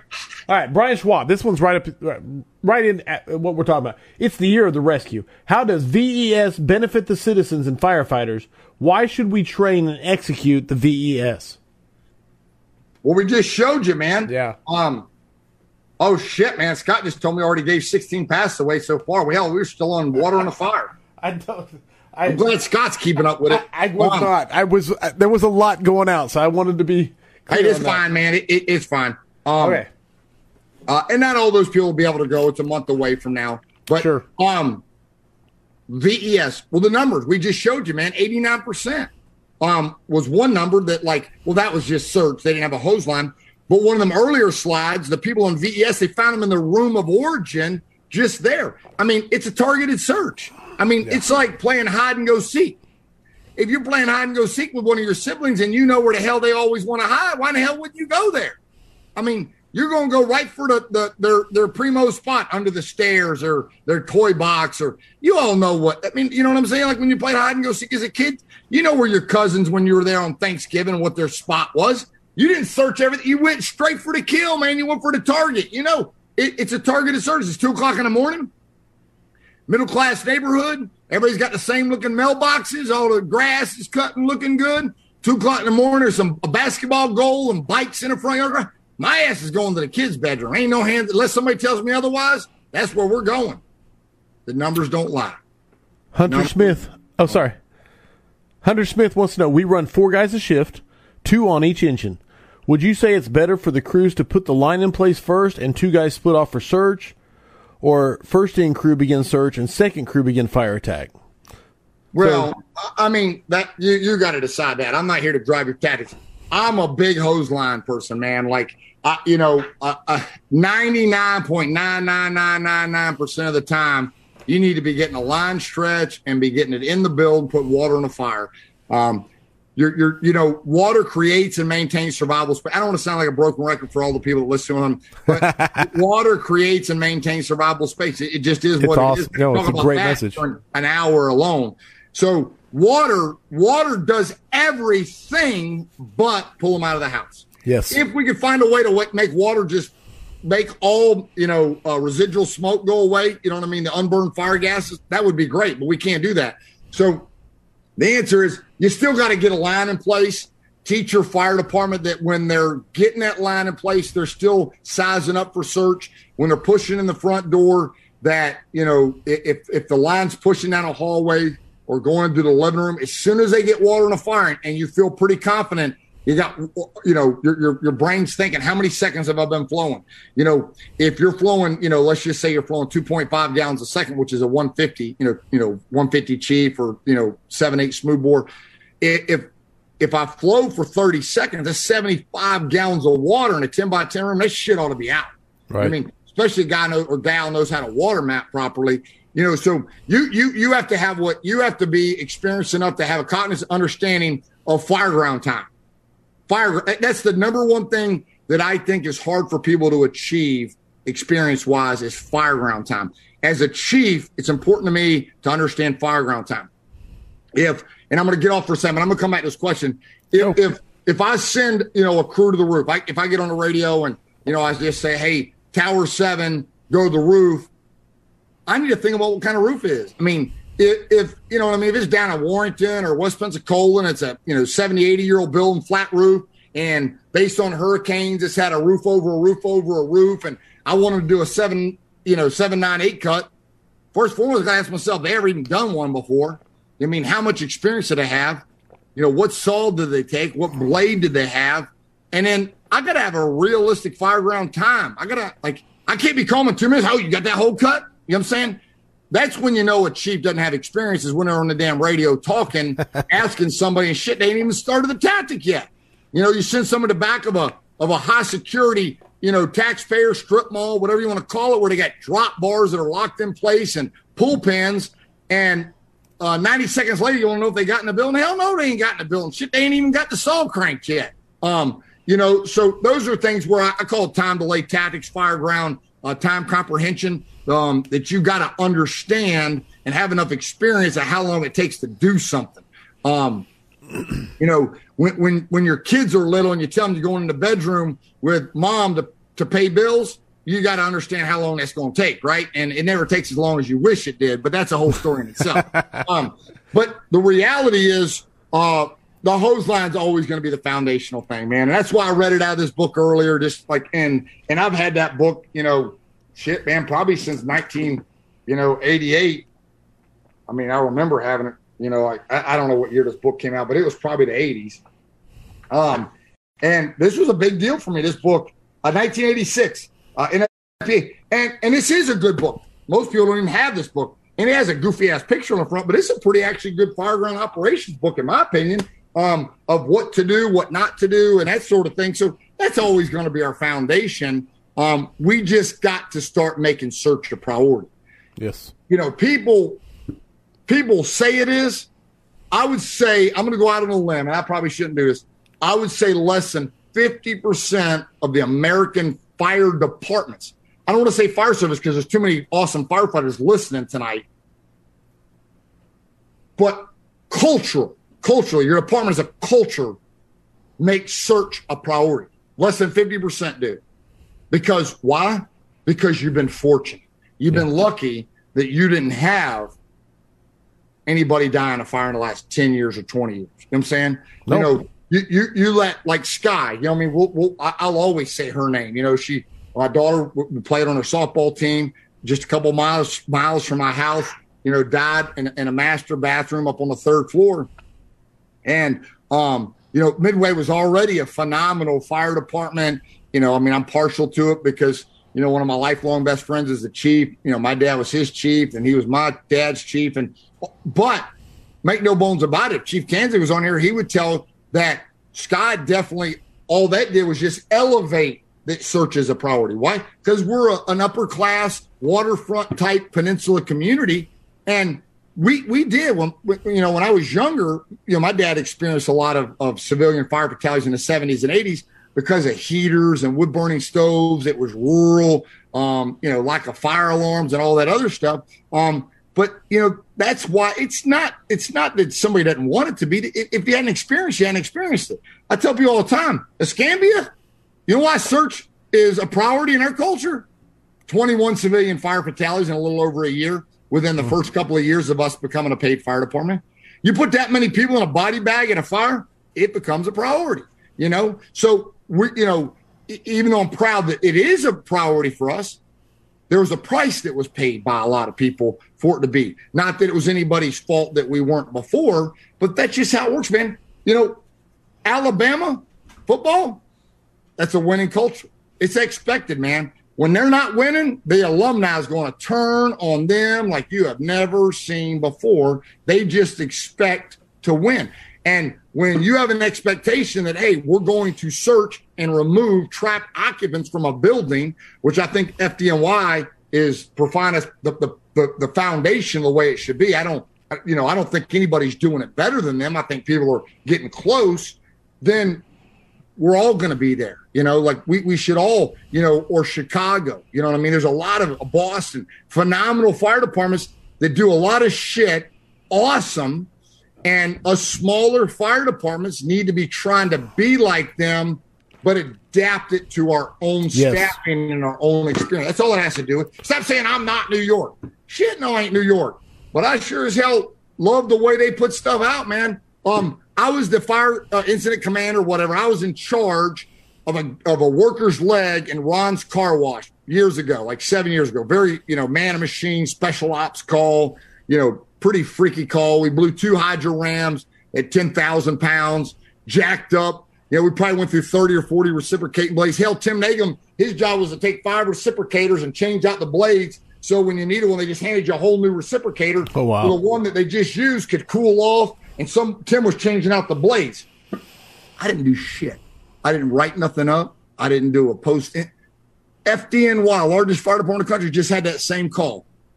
They just did a full poster last week. Andrew Broussard sent it to me. Had a, a worker's foot caught in a car wash employee exactly to the T, the same call at Escambia seven years ago. We didn't put nothing out. FDNY man, squad companies, heavy rescue companies, and they're sharing it with their entire job. That's what we all should be doing. Right. And, and and you know, those are things that like, you know, we can't we can't have firefighters coming in the firehouse saying, you know, like when they relieve you, like Corley, I'm coming in, you're on duty, I'm getting off duty. And I come in, you, are into the job, and, and Corley's like, hey, Ike, man, you know, we caught a house fire last night, and, you know, we used the K-12, and, you know, we did this, we did that. And, and, and by the time you try to catch your breath, I'm like, I got it, Corley. It's got four wheels, rubber, round, and rolls. You're relieved. You can go to the house. Yeah. Because I don't give two shits about the call you went on. I don't care that you use the reciprocating saw or the K12 or the chainsaw. I don't care and I'm really not even going to check the rig out. But if I would just shut up a minute and just be even a good every third day fireman, now when I go out to the rig, I'm like, hey man, Cody said they used the uh, partner saw. I better check that thing, check sure it, yeah. cool. You know, you know, how long do they run it? Did, you know, maybe I want to take the blade off because it was two o'clock in the morning, make sure there's no tar built up, you know, in there. Like whatever. Now you know what to zone in on that got used, and then maybe go back to the logbook and see what the other shifts used and then check everything else out that hadn't been used after that. Um, but that's because we are the lucky ones. Yes. Uh, you know, we are like, you know, we're, we're into it. We, you know, we want to know, we want to hear, we, you know, what's going on, you know, what's happening. That's why we are who we are. 100%. Uh, I'm looking at questions coming at you. I like this one. Hey, hey, let's give away an ATROC pass. Go. All right. How many how many viewers we still got? We're still up over 150. I mean, we, Okay. they've- we've taken a toll, but go ahead. That's all right. ATROC. What is the standard requirement pre 1993? The pressure pre 1993 on a standpipe system. Pre before 1993, what's the pressure got to be on the standpipe?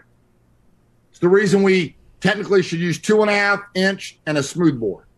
Right. That's for a free ATROC pass. And then on top of that, you got to add in what's post 1993. What was after 93? They raised the pressure that it had to be pre 93, post 93 for a free pass to ATROC.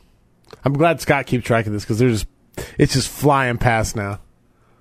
This is our third stream. Huh? This is the third stream of the night we restarted so many times. This one's mm-hmm. over 600 comments. JJ's giving me the answer. Fucking JJ don't need no free pass. He goes to everything for free. I'm proud of you, JJ. All right. That's for an ATROC pass. All right. We'll do All right. another ATROC pass for those people listening up. Okay.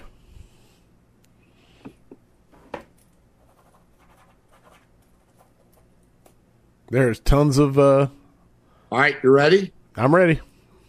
I hope Scott's ready. That's the real question.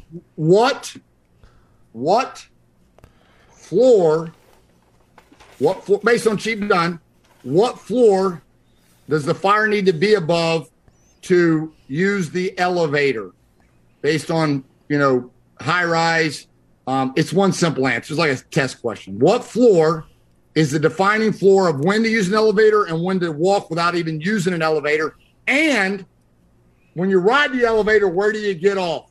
When you ride the elevator, where do you get off? Where do you get off? Here comes the answer, Scott. Good luck, my brother. I'm glad it's you and not me.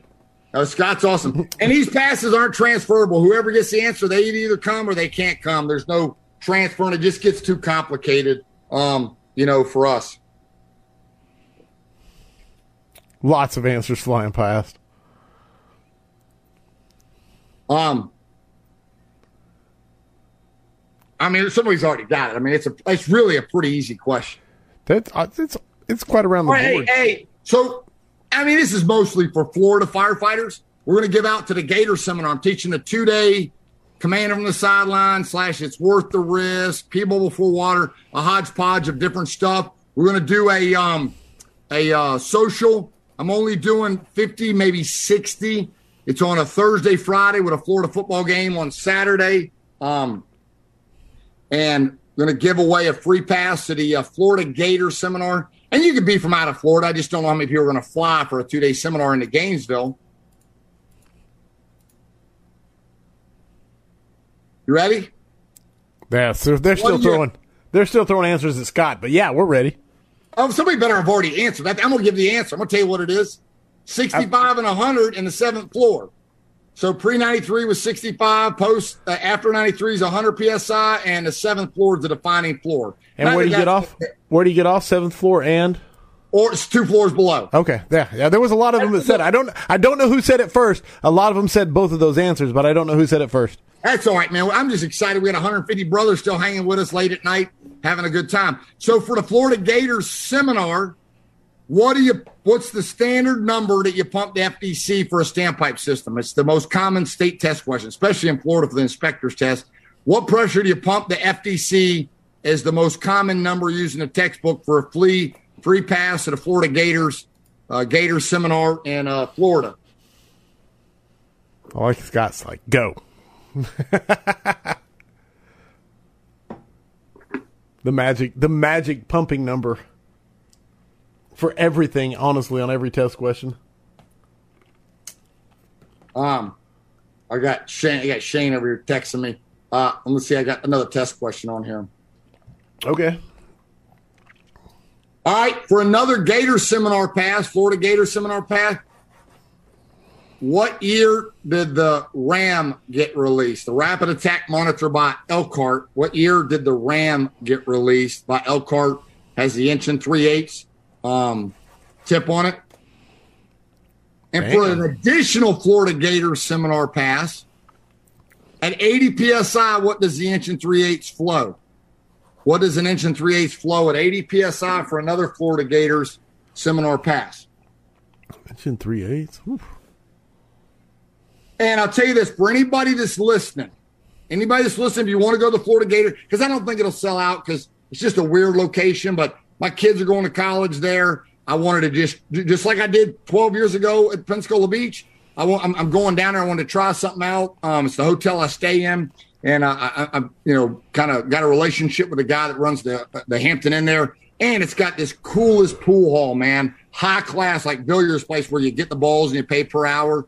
And so I just want to do a brotherhood social there on a small scale because you know how big you know the CFT conference are cool. I can't hang out with everybody. Right. So this is going to be a max of fifty or sixty people, and I think the social will be like more like thirty people. Right. Um. So I want to do that. So for another Florida Gators seminar um pass, I just have my uh question. Um, what fire claimed the lives of three firefighters, and I call it like the the secret fire was overshadowed by Worcester. It in December of 1999. Three firefighters died, in basically like a two story townhouse. And it's the fire that all of us will go to. But everybody knows about Worcester, and that was bad. The six brothers in Worcester, man, I've listened to audio so many times. Um, but this fire relates to all of us because we have this two story, you know, townhouse, farmhouse, whatever. But it's like the forgotten fire. So for a free Gator seminar, three firefighters died. Uh, NIST um, and, and UL and them did a full like reenactment of the fire and it digitalized the growth of it and all that kind of stuff. They stretched a hose line to the front door, left it there, and they went in. And, and, and I'm asking that question because you had a guy earlier ask, do you search or you stretch a hose line? And, and I can't have that question and not think about that fire. Has somebody answered it yet? Yeah, they've answered it. Yes, Yeah. Quite a few. So Keokuk. Iowa, yeah. Keokuk, Yeah. Iowa. So Keokuk, man, I, I tell you, that's in a you know all line of duty deaths, man. You know, I don't know Nathan Flynn, like it, you know, all you should be studying every residential line of duty death. Unacceptable to not study a residential line of duty death, whether it be building collapse, um, lost and disoriented, flashover, whatever the case may be. Um, but Cook's one of them top ten because of the information we have, and I think it relates to over seventy five percent of the fire service. And there's so much we can learn from it because I can tell you, 1998, that could have been me. I mean, that I used that in 2000 when we hired our first 10 lieutenants in Escambia County. Keokuk was one of the top fires I used as a strategy and tactics uh, thing to just really get the foundation of how we operate in Escambia County. Facts. I love it. Smooth McCartel says facts. Yeah, a lot of people said, man, a lot of people, yeah, no, 100%. Uh, questions coming at you. All right, let's do some questions. That's good. I just want to pick the good ones. All right. I like this question. It comes from Michael Ramirez. He said, Y'all were new dads once. How did you manage to find the energy to handle what you needed at the firehouse and at home? And how did your firstborn change your pers- perspective on the job? Um, I didn't. Right.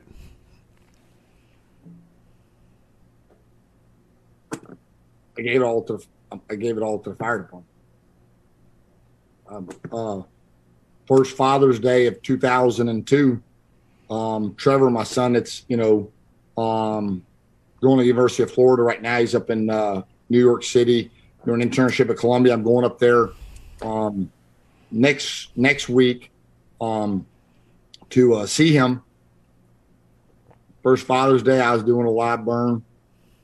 His birthdays, you know, I left to go to, you know, massive wildfire. Um, I, I get emotional. Talk, I mean, I, I wasn't. I was, I was fire from sun up to sundown. Thank God I had a phenomenal wife, and she, she, man, we got so many pictures. Man, Jessica brought them to the firehouse all the time. My kids had birthdays at the firehouse. They had ice cream and donuts, and you know, I, I got promoted to chief in 2004. So, you know, Lucas or Trevor was two years old and I was promoted before my daughter was even born. So you know, when when Trevor was two, I was a chief, and then my other kids, I was a chief when they were born. So it's a little easier. One like I was a firefighter, happened to ask the company officer, you know what I mean? I'm, I'm, the chief. They just came to see me at the firehouse, man. Um, I've been going to FDIC 23 or 24 consecutive years, basically since it moved from Cincinnati to, to, to Indianapolis. You know, that's a that's a you know an all week trip, seven eight days. I've never missed it, man. I went couple weeks before we Jessica and I got married. Over 300 people on the wedding invitation list. Um, week after Trevor was born, I went to FDIC.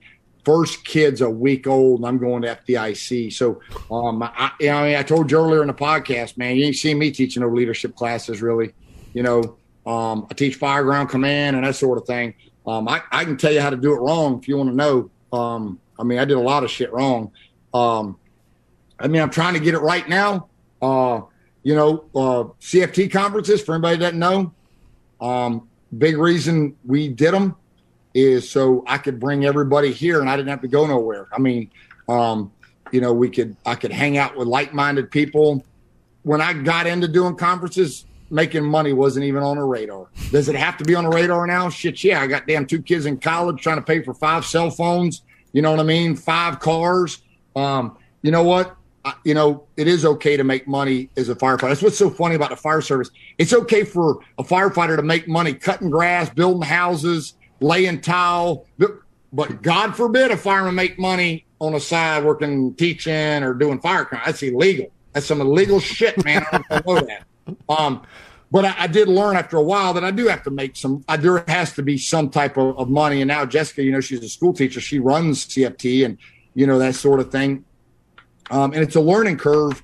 But that's why we started on the conferences is because it was a way for my kids to to grow up um, and be with me. Like you know, if you ever been to a conference, man, my kids will come by the side door to big room and they'll you know wave at me or I'll give them a hug or I'll walk them to the car. And now hell, I don't even drive them to school at the time. I get one of my buddies to give them a ride and drive them to school, you know, because I want them to understand, you know, communicating and talking to my friends from around the country. And then they know who they are and their friends. And, you know, like, you know, if I said to one of my kids, hey, uh, Demo or Gilbert, they're from, you know, Del Norte, Colorado, like, yeah, awesome. I mean, shit, you know what I mean? My, my kids know who they are.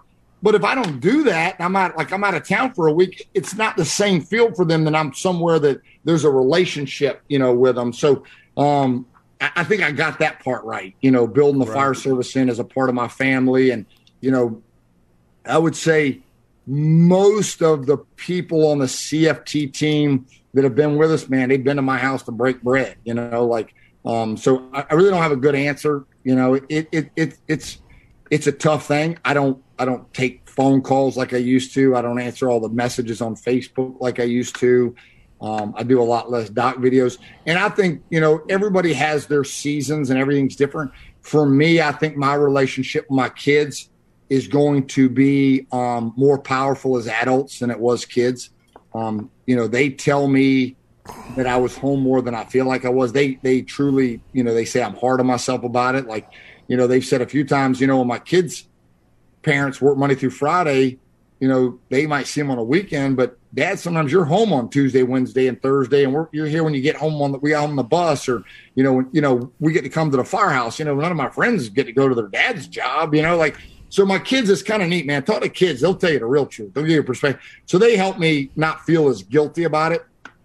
But um, I can be I can be a prick though, man. Like I, have seen a lot of people at a fire conference say, "What in the hell are you doing here?" They paying me a lot of money to be here. They ain't paying you to be here. And I just saw you at the last five conferences. You got a two year old, a four year old, and a six year old in the house. What in the hell are you doing here? Right. Like maybe go to two or three a year, figure out which, but don't be here just to drink beer. I mean, if you're coming to CFT ODP for 40 hours to listen to John Norman and go through his book and get a certificate on Friday at five o'clock that can go in your training folder, I get it, man. I get it.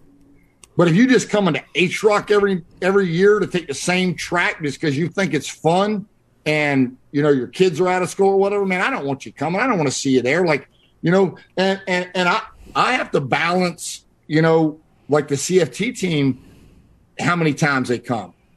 I tell them all the time, man, if you can't come, don't worry about it. You're always invited. I don't want anybody to ever feel like they're going to get kicked off the team. We, we got some folks, man, if they didn't come for the next seven conferences, they're at top of the list to be, you know, invited because I don't want them trying to come, you know, I want to stagger it out. You know, maybe maybe John Doe only comes to water and a fire to help as a CFT team member, but the rest of me doesn't come to because that's the time of year there's nothing's going on. And those are the things that we have to do as leaders is help the people below us know how to find balance, you know. And I wish there were people helping me find a little bit more balance. So I try to help others find that same, you know, balance, if you will. And and and to tack on to that, one thousand percent, this job will absolutely, absolutely replace what is most important in your life if you allow it. And oh, so, yeah, one hundred percent. Um, real quick for COBC, free pass to COBC, COBC, COBC, COBC. When did the Bricelyn Street Fire occur? Bricelyn Street Fire. Three firefighters. Accountability was somewhat of an issue with the name front pieces and communication and confusion. What company that got rescued versus the company that was still in there that they didn't know. Bricelyn Street Fire. When did it occur? For a free pass to COBC, and that's in honor of Jim Ellis. Jim nice. Ellis. Very nice. Throwing more at you while they get their answers in, while people are doing their Google searches and getting their answers in. Ain't nobody got the answer yet. It's coming. Uh, they're, they're, they're, coming. There is a delay because you know it's not okay. instantaneous. So I don't want to sell people short. There's okay, there's some Valentine's dates coming. Uh, different night. Yeah, there there's a lot. Yeah, it's flying in. They gotta get an exact date. I mean, they, they can throw out the. I want the year. Like so. No, they got they got the Valentine's and the year coming. All right, that's fun. And then um, and here in about five minutes we'll do another COBC. Okay. Uh, I want to know, uh, Chief Jim yeah. Platt wants to know: Will you speak about the fi- the fire conference and the details surrounding it for attendance if you have that information? And another person said, "When will registration open up for the big conference?" So there's quite a few questions coming asking I, about the big one. All right, the fire conference. Um, I would say no later than Labor Day. And, and here's the deal, man historically we open it up early, but we can't get this one wrong. We we can't get it wrong. It's a lot of stuff going on at Innisfree's. For the first time in 12 or 13 years, I got a, a meeting with the big, big boss that, that, that, I'm not sure I ever met him. He's over all the hotels, and it's free and all that. We're doing it no matter what. Chief John Norman just called me the other day just to make sure that the dates were good because he's coming from Saturday to Saturday. Chief John Norman will lead the um, ODP as part of the fire conference.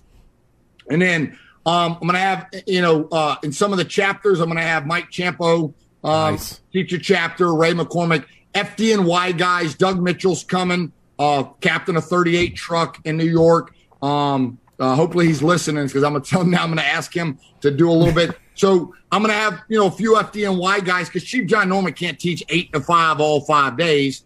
Um, he needs a break. So I'm going to um, have them do a little bit, but that'll be the that'll be the the traditional the big room. That'll be the CFT ODP Class A on Monday, eight to five. Certificates given on Friday at five o'clock. In the conference party Friday night, and then we're going to have a CFT Fire School, which used to be a conference, but it's all five days.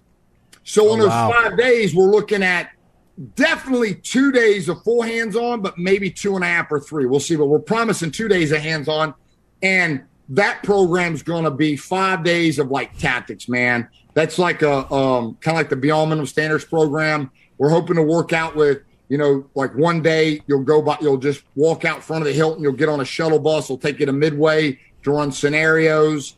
Um, you know, we, we might be able to pull off buses, getting with Chief Perkins. I haven't talked to him yet. Fort Walton, maybe we got with so much in the works, but um, and there'll be stuff there where you might be at, like in a lecture at eight o'clock in the morning with Ciampo on forcible entry, where he's in the classroom. You walk out the side door in the alleyway. There's 12 forcible entry doors with a bunch of guys standing by to help Ciampo, you know, run through, you know, sets and reps, inward, outward, confined door, mask on, what, you know, whatever. So it's going to be cool as shit. It's going to be awesome. and, and, and, not only whatever track you take, there'll be an HROC track too, high rise operations class, five days of I don't want to say high rise operations, but tall buildings like you know like vertical stretches, well hole stretches, standpipe operations. Um, you know, for for for the suburban fire department that has the mid rise, if you will. So not just strictly high rise, you know, stuff with a Bresnan nozzle, the floor below, just cool stuff like that. But now you're going to get a lot more time, you know, and and and and I don't know how it's going to work. McGrail's probably going to lead that track, but there'll probably be some time where maybe like Ciampo comes in and does a, a class on search in high rise buildings, and then Ray comes in and does a class on like you know the New York fold or standpipes or it's so big, man. It makes my brain hurt sometimes. Like, yeah. Um, and and we want to under promise, over deliver. So we don't want to. That's why you don't see us putting a lot of stuff out. Is we, you know, we always like when people come to our conferences and they get more than they thought they were going to get. They're like, well, shit, man, I, I didn't. Corley, you were a bonus when you taught. You know what I mean? We yes. didn't advertise. You know what I mean? Like, oh shit, I didn't know he was teaching. Well, yeah, he's here. He said he'd do a class, so we get classroom. So um, we're gonna we'll, we'll, definitely have like four tracks, um, maybe five. There'll be one track that will be where it's not hands on, but you'll just it's kind of like Firehouse Expo or FDIC where you can just pop into whatever class, come in, sit down for 30 minutes, leave. You want to take a long lunch break because you want to sit down with Corley and, and talk a little bit and then show up in a class late, you can. You know, we're not giving out certificates for that. You, you, if you want to go out in the parking lot and just stand back and be a spectator while they're doing RIT operations or forcing doors or whatever, but you're able to come to Pensacola Beach, get hotel rooms for 99 bucks a night, and hang out at an intimate conference that has the, the big conference feel, but you know where everybody's going to be. We're all right there on that little Pensacola Beach where you walk to everything, get a free shuttle to and from the airport, that sort of thing. So, um, and this is just the start, man. It, we're going to have this won't be the only time we'll do this one, and it's only going to get bigger, nice. you know, each year. So it'll be like the CFT ODP for anybody that's been to it, but on steroids. While it's going on, you're going to have a couple hundred other firefighters in other classes that you'll get to socialize at lunch and at nighttime with, and in that way we maximize the shuttle system.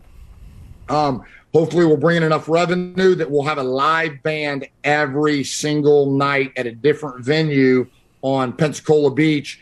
Um, to where you get out of class at five, you can go get some food, a couple hours of, of some music, brother, and social, and still be in bed by 10 o'clock to get a good night's sleep.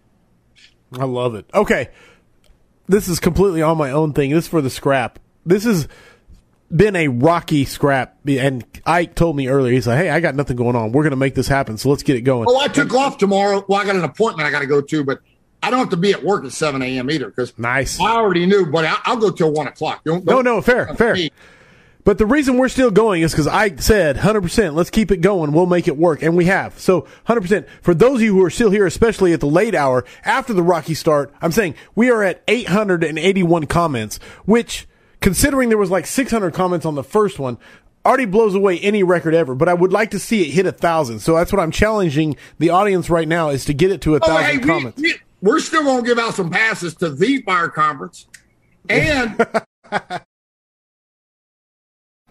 we're going to give out some passes to you know this August is the last water in the fire. Yes. Next August is urban to suburban fire commerce, the urban very first, and that's going to be where I want to be able to. Um, you can come and get what I think are vetted lectures from vetted instructors, but it's palatable for the suburban county firefighter. Ray and I, that was the question earlier. Ray McCormack and I taught the first urban to suburban, whatever it was, 11, 12 years ago in the Guadalupe room on the second floor. And that night, Ray and I went to Patty's. It was just Ray and I sitting at the bar at Patty's, just him and I. And, uh, you know, man, uh, not blowing any smoke. CFT wouldn't be where it is without Ray McCormack, man. Like, you know, that thing we, we didn't even know how to pay for, man. The, the, the projectors, well, they charged us. You could go buy a projector for it. That's no shit. You can't make this stuff up. Um, and even back then, I think we were paying like $55 for a gallon of coffee like when they put it in the thing for anybody that doesn't understand how conferences work. It's stupid. Google it sometime. San Francisco now it's three hundred dollars a gallon for a convention in San Francisco for a gallon of coffee when they put it out at a convention table. So the average price I think is around hundred gallons uh, somewhere in the country. But so when you go to a conference, you don't really know, man. They charge you for the extension cord. They charge you for the little thing that rolls around. You got to pay for the podium. And, and, we're lucky, you know, uh, Innisfree is phenomenal to us, man, at Hilton on Pensacola Beach. They've, they've taken very good care of us. So I'm not complaining about them. But uh, for the other people, when you see somebody running a conference, you really have no idea what goes on behind the scenes, um, the stress, the anxiety, you know, the work.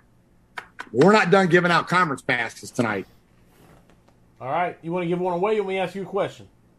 Ask me a question, then we'll give away another. Uh, we'll do a COBC. I like this one. I just saw it scroll by, so I was going to see it if I can find it. Hey, Chief, has there been a class you've attended? This comes from Jonah Fatigue. He says, Has there been a class you've attended that stands out as having been most influential on you and the way you operate at your department?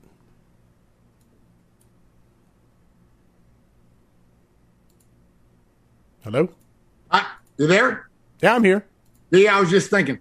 Um, I got um, lost. I thought uh, with the internet scares, I thought I lost you for a second. I got PTSD no, for uh, man, a minute. You know, I, I, just, man, I, I, got so many people that I, you know, the, the, the, whole thing like standing on giants, man. Like, yes, um, I, I man, I, pinch myself sometimes of, you know, the people that that I, not just mentor, I did, they're friends. You know what I'm saying? Like, um, so I just don't. I just can't accidentally just throw something out there. I, am not going to say a certain class, um, but you know, Bill Gustin because he's from Florida. He's from Miami Dade, which is a county fire department. He, was a um, worked in a, a, a, department up near Carol Stream. Um, dad was on the Chicago Fire. I mean, you know, Bill Gustin was a huge impact on me in the early '90s. Not just his articles, but you know, taking sitting in his class um, you know, like that that was a that was a, a pretty big, you know, impact on me of, you know, how I, you know, what I think, how I teach. You know, that was early on. Um, you know, obviously I, I sat in a lot of Chief Norman um, classes early on, read a lot of Chief Vincent Dunn stuff, but um, I would say my aggressive mindset um, and being an aggressive working chief, for lack of a better term, if I had to like pick one person, um, it'd probably be Mike Lombardo. Um, and you know, he, he, was a captain on a rescue, and he stepped up as a battalion, and then he became the the commissioner of Buffalo, which was you know just huge. And then he dropped back to battalion chief, but really had nothing to do with his rank. Um, you know, I, I would say and, and, I and I sat in his classes too, his lectures. But um, I, I think you know, like everybody has how different people you know influence them or relate. But um, I think you know when I go to a fire and I let people do aggressive shit. I mean, I don't know how to articulate it nicely, or you know, I let people push the envelope. I would say I probably get that from Lombardo, just um, you know, just from looking up to him and um, knowing that you know he loves his family and you know he, you know he wants to go home, you know, just like everybody else does. But you know, you got a job to do, and right. you know he you know worked in, in Buffalo, which is a you know a good sized city, but it's you know it's not Chicago or anything, you know, but it's it's it's it's a true urban city with a lot of fire activity and private dwellings, and you know, um, so uh, probably that. But man, I mean, I could name two dozen, you know, other people. I mean, you know, I've taken every class South ever taught at any conference, you know, like, you know, so there's, you know, so many other people. And then, I mean, I, I got hundreds of hours sitting around listening to Ray mentor me or, you know, JJ or Ciampo and, you know, all those guys. And, you know, man, like you said, I'm a reader, you know, I, am tired of, of spoon feeding people on social media. I mean, the, you know what, you get off your ass and read a book, man. Nice. I, I don't have time to feed it to you. I've been, you know, whether it's reading Jim's newsletter, FDTN, you know, you you you, you just you got to get out. and You just got to read it, man. You you got to put your got to you got to get in it. You got to put it in there. And, and I'm a big highlighting, underlining. You know, I don't I don't take the greatest notes, man. Like not everybody can be Kyle Ramagus, you know, um, and, and, look like your you know your girlfriend took your notes for you. Um, that's a compliment. Uh, but you know, you just got to put the time in, man. What's that? What was that book called? Like the liars, that white book, thick book, like ten thousand hours to be an expert or something. Was that came out like 20 years ago. It's a lot of Yeah. truth to that. I mean, you just you got you got to put the time in. Cannot knock, man. 100%. Get off your ass and read a book yourself.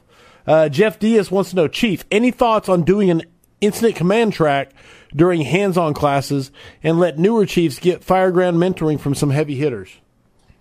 Oh, One hundred percent. Um, you know, I- yes. Um, it's just trying to to make it all work where it's all quality and not watering it down. So to to be blunt, since we guys are staying up late, I got to give them real real true value. I'm pulling back a little bit on this one because I waited so long to do this. This has been a dream of mine forever that I can't just jump on it so big and then it, be a failure. We've Right. we have too many people's names attached to it and reputations. Um, and then we just found out they're bulldozing or, or I don't know, they're doing something at Hampton. And hell, they just remodeled the thing from Hurricane Sally three years ago. So we just found that out about two weeks ago. So that was a game changer. So we don't have those rooms. So we're working through some other stuff. Um, if we don't have um, a, a and and I hate calling it incident command, but a fireground command class because that's what it'd be. It'd be about fireground command, not incident Right. command, fireground, firefighting.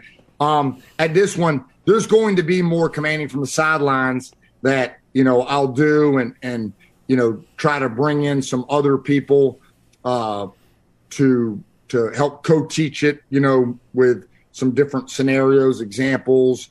You know people that had some Mayday calls and and and stuff like that. So I, I definitely want to go that way. Um, I backed off on teaching engine operation. I mean, I'm doing people before water, but I, I'm going to slowly phase into more um, fireground command type, you know, articles like I do in Firehouse and Right. teaching fireground command stuff. Once my youngest is out of the house, um, whether he goes to college, he goes to a vocation, whatever he does, I'm going to start doing um, a little bit of leadership classes because I'll have over 20 years as a line battalion chief, as battalion two. Um, and it won't be because I've been doing it right. You know what I'm saying? Um, Sure. I'll just be going over shit that I did right, did wrong. What's that old saying, like that book, The Good, the Bad, the Ugly, or whatever? Wasn't that like a movie or something? But Oh, yeah. um, you know, and and I'll I'll go over some of my mistakes as a battalion chief over 20 years um, of how I critique fires and you know how I sometimes I, the esprit de corps that I tried to build actually caused conflict with the other battalions. Um, you know, I want my guys to think they're great, but I don't want them to think they're greater than the shift before them or shift after them. That's not healthy within a fire department. You're you're you're not helping the deputy chief or the fire chief, and those are things that I just took me a while to mature and you know understand. You know, um, I'm pretty blunt on the fire conference, man. I only got a job because our union president's you know been good to me and helped me out, and so I'm trying to keep from ever costing him another minute of his time uh, because I've already used up my minutes. So that just comes with wisdom, age, experience. You know, we were talking about, we were sit tonight, we're going to talk about experience matters and the working chief, man. We need more working chiefs with experience. That's what we need. Um, leading the front lines, uh, showing how it's done. Uh, you know, like, don't get me wrong. Is there a time and a place for a chief to be wearing polyesters? You know, sitting in the front seat of a car, 100%. I still do it every once in a while, depending on what the incident is. But we still need chiefs putting on our gear, going inside the building, and letting younger firefighters know that that's what this job's about. I mean, it's about you know getting dirty and doing the job. I love it, man. Chief, you have given me two hours and 20 minutes since we got stuff worked out at 9 o'clock. We're 11.15. So well, I've been drinking three bulls. You can't shut me off yet. I'm not shutting you off. You're on number 20 of your 71 slides. I just want to know if you want slides or you want questions. Oh, do you have still questions coming in? Oh, dude, you got questions for days. All right, Uh, let's do two questions and we'll hit a couple slides because there's a couple of slides coming up or some pictures of the rigs and how they're set up and and I think that stuff is um you know I think that stuff's important too. And then it's not just the viewers that are going to win passes. You know, some people will watch this tomorrow when they're on duty. So you know, I, I, I want to give it while I got the time slated. 100%, brother. 100%. Jonah Fateg said, as a firefighter, how do you encourage an emphasis on the search without stepping on the toes of your command? Man.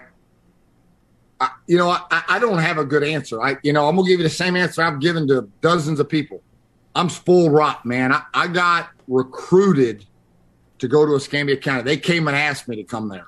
You know, um, the fire chief, the, the, deputy chief, when they first went paid, they were recruiting me before Escambia County went from 16 independent fire departments to one county fire department, 23 stations. So 22 years ago, I was hired as the training captain, the first training captain. There was no chief. I was in charge of training to decide the foundation of how we tactically deployed the tools, the equipment. And then I was promoted to chief at a young age. So I've never had to fight anybody, man. If you know, if I went to a conference and I listened to somebody and I believed it, I just went back and initiated. I didn't have to convince anybody. A lot of you, man, you got an uphill battle. The only answer I'm going to give you is from my buddy Rob Fisher 10 pounds of pressure 100% of the mm. time, man. Love like, it. just, you know, just be patient, work on it. Um, it's an old story, but years ago, um, the guys in St. Johns County on the east coast of Florida, they for over 10 years they were trying to go from automatics to smooth bores. They didn't give up and they got it. So if it's worth having, you just keep pushing. Um, nice. Hopefully, you don't get it because of a civilian fire fatality that was possibly a salvageable or savable victim. Um, but as a whole, I do think we're, making a positive push. Uh, firefighter rescue surveys giving us the numbers uh, UL, FSRI's, you know, um, Fire Service Research Institute, you know, everybody there, the stuff they're doing is phenomenal to to give the top brass the information that we do save lives because there are a lot of high ranking, you know, um, chiefs that they've never been to a fire with a civilian fire fatality or they've never been to a fire where somebody was rescued and survived. You'd be amazed how many people got scrambled bugles up here more than I got.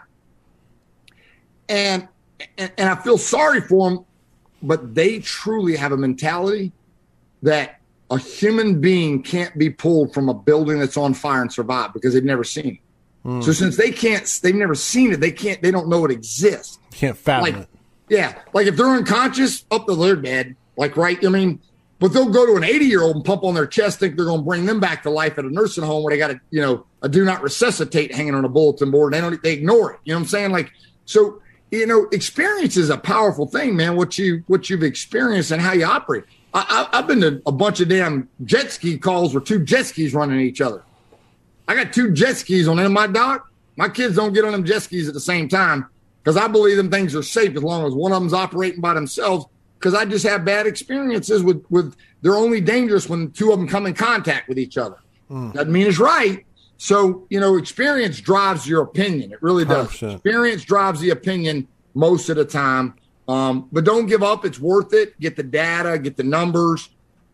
Um, you know, and and and I hate to say this, but sometimes you got to be passive aggressive. You just print that shit and hang it on a bulletin board, print, put it on the kitchen table, or you know, whatever it is. You just you, you know you do it. But man, like you know, Brush uh, last year, January, February, March uh, when he came up with 9.8 rescues a day, yes. what his number said for his master's degree. You can't argue with that, man. And he's posting them like suburban America, one, two, three station apartments. You know, Fort Walton Beach, Shannon Stone, and DJ got the class, the anatomy mm. of the rescue. And in, in Fort Walton Beach, how many trapped occupants that they they pulled out of buildings? Some lived, some didn't. Um, but you know, I, I, don't think those same people in the 80s would ever been pulled out of a building and for one beat. I think it was a culture that was starting to be created somewhere late 90s. You know, um, I hate the fire service, man. We use 9 11 for a damn, uh, uh, like a eight, you know, like before Christ and after Christ. But right, right. sometime after 9 11, um, and, and, and, and I mean that with all respect for our 343 brothers and the other 2,823 people that, you know, died that day. But, um, you know, you know, 20 years ago, it just started happening. You know, you know, and and DJ gets some, and Shannon gets some, and Gene Large, and some other great people that work down there. It's culture, man. It's it's a culture. You know, you know, the people that don't like it are the ones that don't don't get it. That, that they're up there, they don't understand.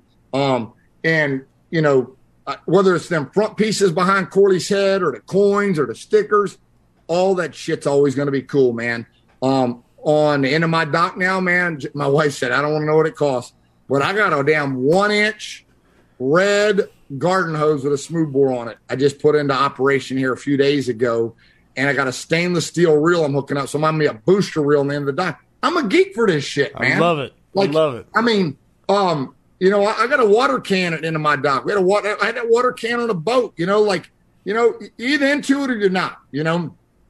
hey, I got. I'm going to throw this in there, and I'm going to ask you a question. I don't want to make your head explode, but I want to show this real quick because it's really cool. Yeah. Get it up there. I don't know if it's. I'm waiting to see. I, it. we can see it. County Fire Tactics, water on the fire. Which one am I showing? Last one is a month from now.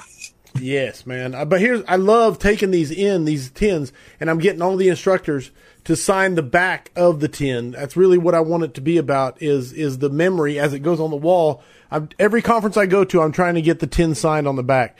So I'm, talk, Hey, I'm I've been drinking. I've been drinking water and Red Bull and Coke. I'm gonna check this fridge and hopefully Brush left at least one beer so I can have one beer in this three hour talk. Give me ten seconds. Yo, go. I'll talk about this because I'm gonna, like I said, you guys can see my shield collection. And when I'm, when I retire, I promise you, my plan is to have an entire wall covered in the shields of the conference I have been to and the people I have met and those people that I've taken their classes and the people I've networked with and the people who've impacted my life. And they're going to have signed the back of a shield that we were at a uh, conference together. And that's my plan. So, uh, I'm trying to convince people who, who, who create conferences to have a shield available for other people to purchase and get signed there. Um, and so anyway, that's, that's that. Did you get, did you, did you find a brew, sir? Yes, we did. Um, my buddy Eric Tolan from uh, Denver left. I don't know what this is. Lagunitas, little something, something ale, a way smooth and a silly. Okay, good. At least we'll, Earlier, I wanted to be drinking water and energy because I, I wanted to be on tune. But um, all right, we got to get, yeah, here's that question. We'll close at midnight. Thirty-five minutes. That, is that fair? No, that's 100% fair. All right, okay. So that way somebody knows when the end's coming. We Um, got some, uh, Tactical Tuesdays tomorrow, 8 a.m. in the morning. We're doing Tactical Tuesday, multi company rig, uh, live fire drill. It's going to be good times. awesome. No, it is 100%. Uh, John Ryan Buchan wants to know I like this question a lot, and I want to hear your answer, even though I, I, I'm already well connected to it. Why are departments still so reluctant to accept booster backup mentality? Um, it's real simple. And no disrespect, you being from Oklahoma, all they know is stuff. If stuff. All, or what they were taught. You know I mean? Their dad taught them or whoever. And it goes against something that they've always sold and believed in, and they got to regroup, man. It's it's killing them. Like, you know, I wish there was a fire hydrant in front of every house, man. Like right now, they're putting a new water main down my street because we're, in, we're we're an older street. Everything's relative for our community. So we had the the, the worst hydrant system on my street. We're a pretty established street, and they're putting in a main. I'm excited about it, man. Chief Kansas, you know, they got the water departments coming in. They're putting in real fire hydrants and all that stuff. I wish a hydrant was in front of every house that was on fire. But I'd like to think that I've educated myself enough about time in the tank. And let's get to some of them slides because this is a good question. We're talking about booster Okay. backup. Let's just do that. We, we can wind down. If we, go past, if we go past midnight a little bit, that's fine. But um, we got slides in here that go over that. Is the the booster backup, man? It just it, it goes against people's thought process of what they were taught. If you send the first two engines to the scene, that's no different than the first engine in a ladder in an urban city going to the scene, and the third new rig being an engine catching the hydrant. Um, so we'll just slide down there, keep going. We won't worry about all these graphs, Forty. Keep going down. So started that first one past the graph, right up there, about right above. Yeah, that's um, number twenty-six. Okay. Um, how to achieve the cultural shift for them. This is kind of what they're asking. We bring the booster tank water needed to initiate a rapid attack. We must get water on the fire and move CAC occupants more quickly. ULFSRI has shown that heat release rates of modern fuel packages need a immediate water application. Water will not remove trapped occupants. We just got to educate people, man, and be patient. It's going to take a while. Um, you know, if, if if a fire department has always had their second due rig catch a hydrant, you just can't expect them to throw 40 years of tradition out the door. We got to give them a reason. We got to educate them and show them, you know, why we do what we do, um, whether it be UL whether it be other fire departments. But the movement is happening, man. Yes. Um, you know, I don't know if, if Joey Hayes is still listening with Key Hose, but I, I told Key Hose a few years ago, I said, man, you want to talk? The answer to that question earlier is green, three inch, 75 foot feeder line. And that, I'm telling you, man, all hose companies are going to start selling more 75 foot, three inch hose lines for the booster backup. It's, it's a movement, it's coming. Um, people before water, the booster backup, the force multiply. I don't give a shit what you call it. Put six people on the fire ground, put water on the fire, and two people committed to searching for them. It, it really is that simple. I don't care if it's an oriented, targeted, VES, VEIS, you call it whatever you want. Just get people out of a burning building. Um, and so, you know, it, it, we just got to keep working at it, man. And and some of you, how many we still have listening this late? We're at 112. It's slowly dropping. As That's we, all right. I'm just letting yeah, no, 100%. So we had 112 people listen. The 112 that are listening, you got to get your ass promoted. We need you in the staff meetings. We need you calling the commands on a fire ground. That's what we need. Um, you know, Pensacola is a great fire department. They got a phenomenal fire chief, uh, Chief Ginny Cranor. They're ISO one at a time, historic, paid for over 100 years. You know, they've always been, they send three engines, a ladder, and a rescue and a chief. That used to be traditionally what they sent. Um, and forever, the second due engine lays a line, man. It's just what they do, whether it's a single lay, a double lay, two and a half, four way valve, five inch tradition, old wood frame, Queen Anne Victorians, two and a half story frames. You just can't expect them to throw it out the door. Um, you know, one of my lifelong best friends, George Foster, training chief. You know, thank God he's more like Rob Fisher than me because they'd already fired him if, if he acted the way I acted. But he's been patient with it. They're working at it. And they just recently had a fire with entrapment. Person didn't make it, but a Pensacola Fire Department gave them every chance in the world. First in company officer called for the booster backup. That is against their traditions. Right. Man, like, you know what? That's a movement, man. They ain't changed their policies yet. But you know what? That fire, the fire chief didn't get on. The, the, the company officer, the captain pulled up. This is what I need. Straight into the scene. Boom, boom, boom, boom. They gave that civilian every chance they had. Timing wasn't on their side, man. Like we we all been there. We we've had those calls. You, you do everything right, and, and, it still doesn't work out. Mm-hmm. You know, uh, Paddy Brown, God rest his soul, FDNY. Do everything around this job, and you can still get killed. Uh, do everything on this job right at a fire, and civilians still might not make it. We take the cards and we play the best hand we can, man. You just be the best Las Vegas, you know, card playing person you can be, and maximize it, and just be patient. It's going to come, but uh, how to achieve it? Booster tank backup supports the fire attack and the search.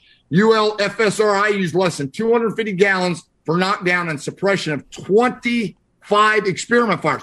And don't say, oh, they're in a in a in a warehouse. No, these were real buildings, man. Yes. Ohio, Cobb County. These are real wood frame uh, townhouses, houses, vinyl siding, couches, mattresses. We got to understand at 150 GPM, the first two tanks of water, you know, supply eight to 20 to 10 minutes of continuous flow. Two booster tanks at 750 each. That's 1,500 gallons. That's 10 minutes of you opening a 150 at 50 nozzle and never shutting it down. Never Imagine shutting walking off. into a house with a 7-8 smoothbore open and you walking through the house for 10 minutes. You'd be creating a swimming pool. Or 750 plus 500 if the second rig's a, a you know a quint or something. So next slide. ULFSRI tells the public to close before they doze. What does that mean? We're going to give them a chance to give us a chance. That's what it really means. When you tell the public to close their door, what you're saying is buy us time to rescue you. That's what you're saying. Buy us time to rescue you. Another reason for VES is if everybody in this country, everybody starting tonight went to bed with all their doors closed, what would be the most effective way to search? VES. 100% right? targeted. But don't get me wrong, we still got to have a traditional search because you don't know, man. You got to like, that. that's a foundational search. So don't misread me. They create survival space for us to rescue them through six and six or eight and eight, six people in six minutes or eight firefighters. A sustainable, continuous water supply is vital for the overall fireground operation. We still need a hydrant. Don't misread me. You just got to understand time in your tank. We have to be using water to need water from a Hmm. hydrant. I love that. That was a big one for me from commanding from the sidelines too, man. Hundred percent. You got to be using water to need it. Yep. Was the victim behind a closed door versus survival rate? 86%. Yes. Now, remember, I, I'm not a guru on these numbers. So, for all you number people, no, 60%. I don't understand how they add up. All I know is I look at this and I look at the positive. The doors closed, man, that's a high number, 86%. But n- 62% is still a high number. What does this slide tell me? Whether the door's closed or not, I should still be motivated Yes. to be doing a search. 100%. Next slide.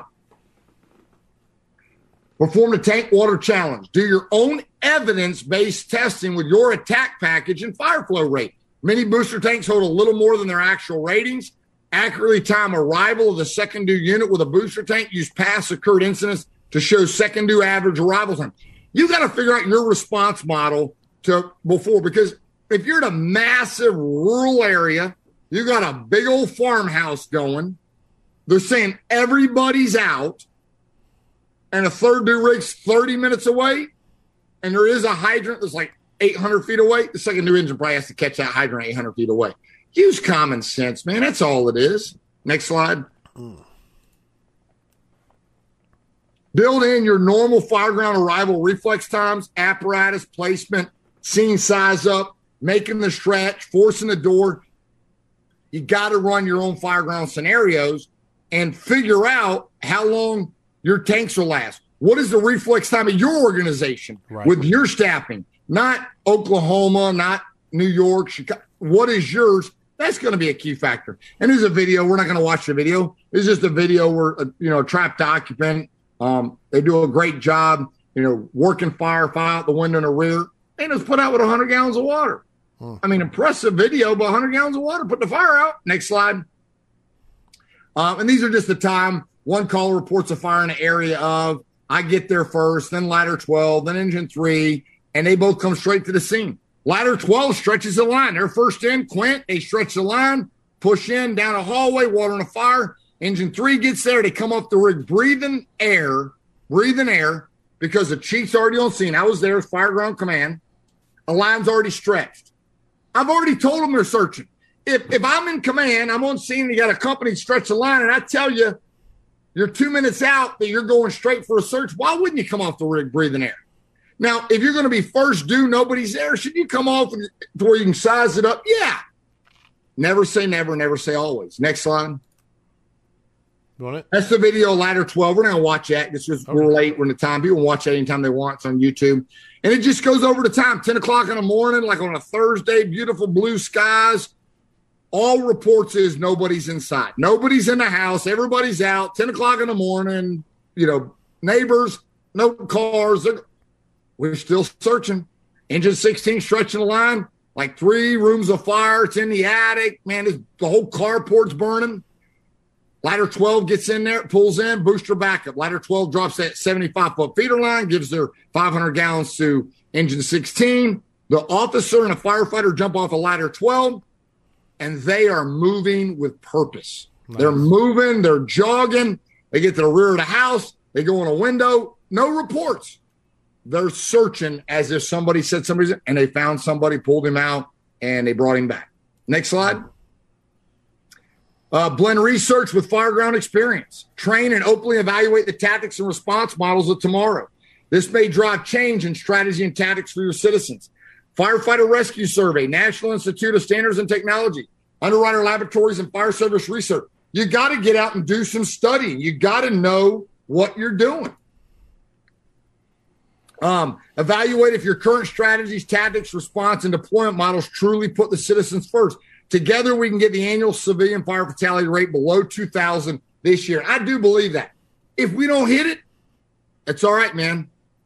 Well, next year we'll get even better. That's Yes. that, you know what I mean. But we have to have we have to have something we're trying to get to, and those are just links that Scott put in there for different videos that you can look at. And then um, scroll down a little bit. We're not going to spend much time on the graphs. They can look at all those. Scroll down. Scrolling, scrolling, scrolling. Oh, that's good. Um, so we'll close out the PowerPoint. We'll finish out with some. I got this one here. I wanted to, I wanted to Oh, yeah. Oh yeah, yeah. I put this in. So, and, and I got this off the uh, Facebook today. I told him I was going to steal it from him. You know, for you that love the job, you're into the job. You know, you're trying to get your Chiefs to be working Chiefs, or you're trying to get VES, or you're trying to get a search. Or this is the reality, man. Your plan and reality. This is it.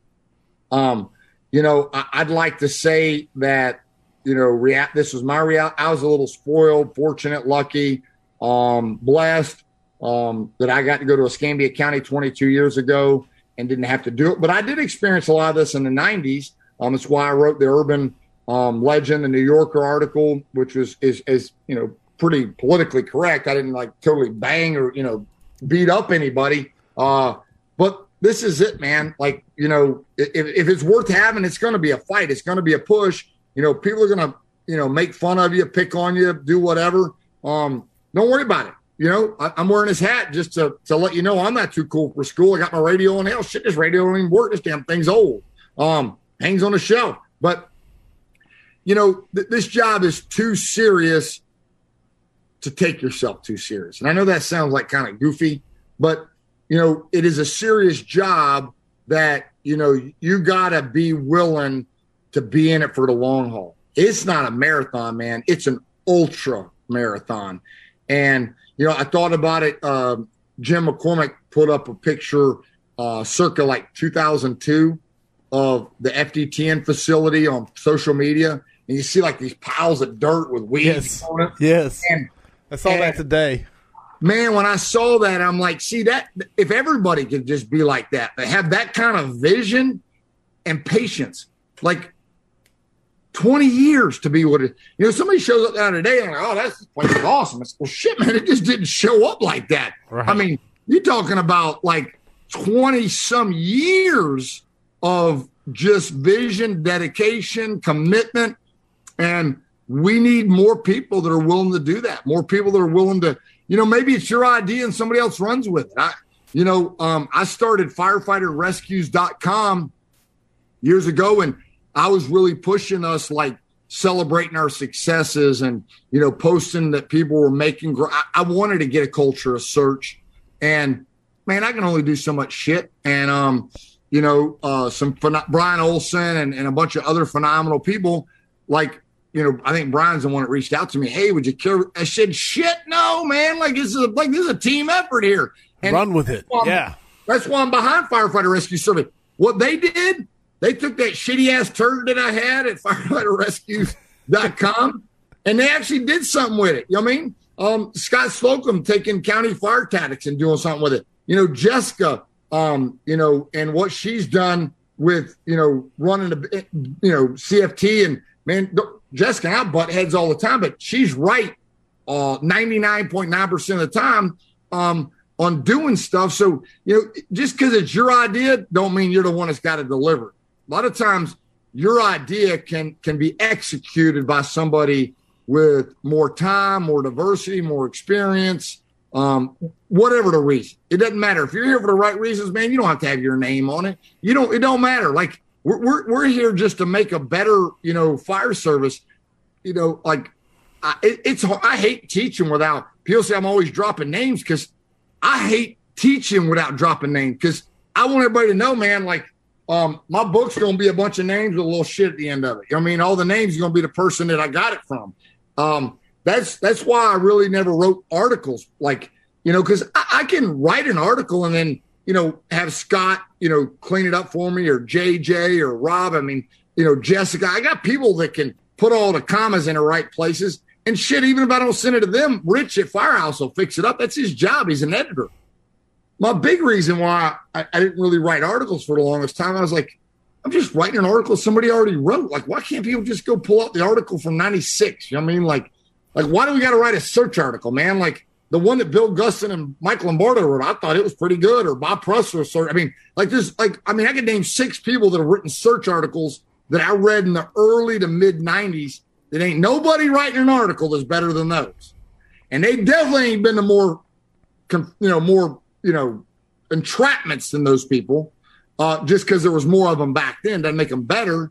Uh, but you know what? Sometimes we do. You know, I just finally came to terms that you know what the, the viewer, the reader wants something that's dated 2022. They don't want to, you know what I mean? And That's- as long as we're paying respects and we're putting, you know, we're, we're, we're adding something to it, that's good. Maybe it's a new picture, but really, man, you ain't saying much more than somebody else said, you know? Dude, uh, we're pushing. It's eleven forty one Central Standard Time, and where you're at, uh, and we're still over hundred viewers, and there are over a thousand comments on a very very rocky start to a scrap. Uh, without a doubt, brother, you should be proud of it. So, I always like to ask: Is there book or books that you think firefighters should be reading? You touched on a ton earlier, so you don't have to belabor the point.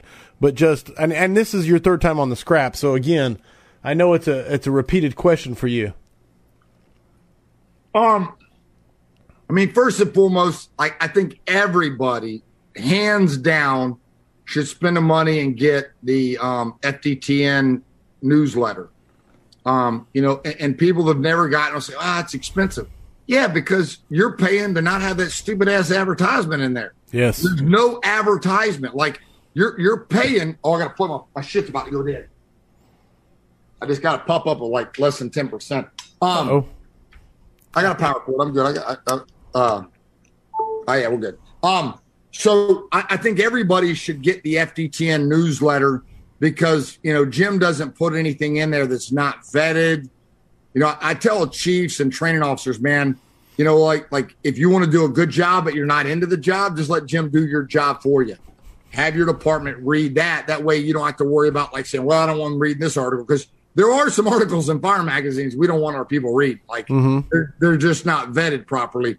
Um, so you know, I'd say that. You know, obviously, you know, Firehouse magazine, um, because I write, you know, for them. Uh, uh, fire engineering, uh, you know, I got every copy from like shit in the late '80s all the way up till I stopped collecting them around 2012 or something. I just ran out of room. Um, you know what I mean? There, there really is so many good, so many good books. You definitely want to get Mike Ciampo's book that's coming out of you know trucks, towers, and tactics, tips and Nice. tactics or whatever.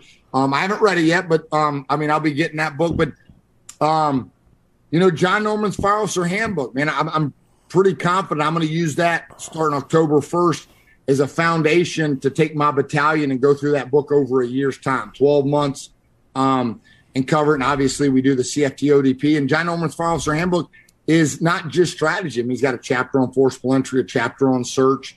Um, it's the fifth or sixth edition. Um, so you know, like it's it's it's a foundational stuff. But I'll tell you the same thing I've said on the scrap before. It's hard to beat Chief Clark's Blue Book, man. The Willie Clark. the I, Chief Clark's Blue Book. I know it's old and out there, but there's just like I think the fire behavior chapter. I've never found a better fire behavior chapter outside of trying to read some chemistry book. Uh, Chief Clark's book. And, and hey, hey, hey, I got it. I got a test question for a free pass to the fire conference. Is Scott still with us? Slocum's still awake. He's on Eastern time. He's down in damn South Florida.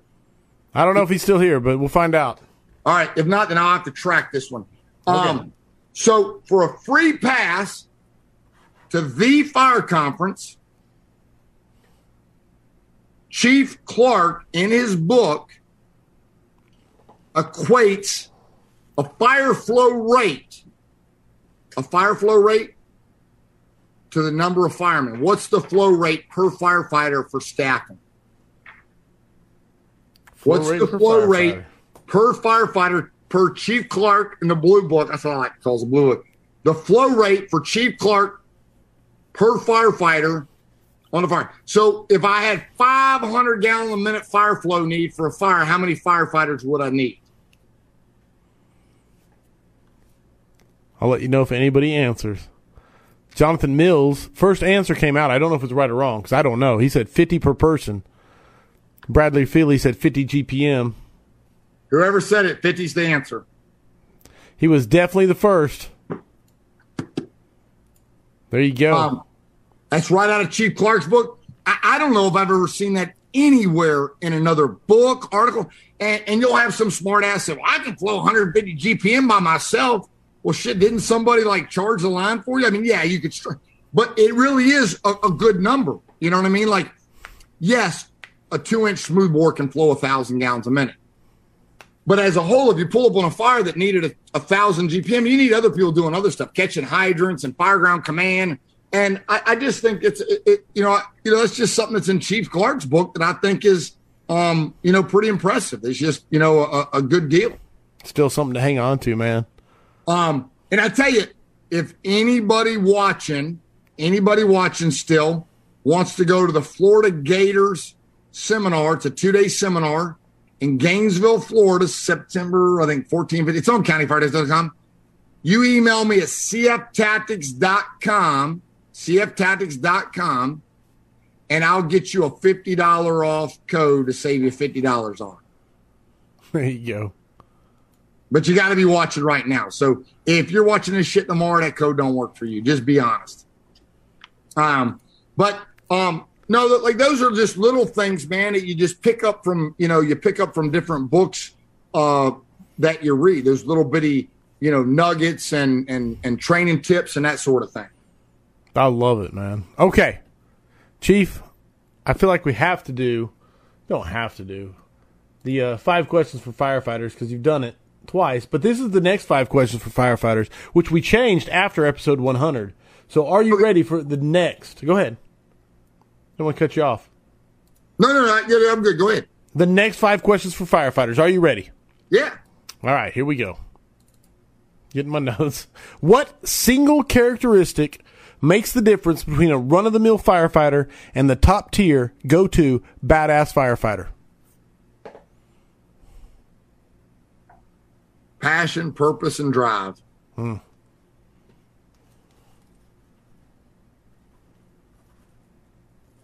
Any It, it really, it, it really is that simple, man. Like, um, and and, and I'll tell you, you know, I, I gotta, I gotta, I gotta throw it out there to him. Kyle Saxton on our job, you know, helps with the CFT conference. He works on Squad Three, and you know, our job, you know, he's probably he, he's a target on our job uh, of you know people that are jealous of him, don't like him, whether it's because he's with CFT or you know supports you know our mission or what we do, and some of it is you know that like he's just a guy that doesn't live beyond his means. You know I'm saying? Like he, you know, as a firefighter, he's smart about his financial investments.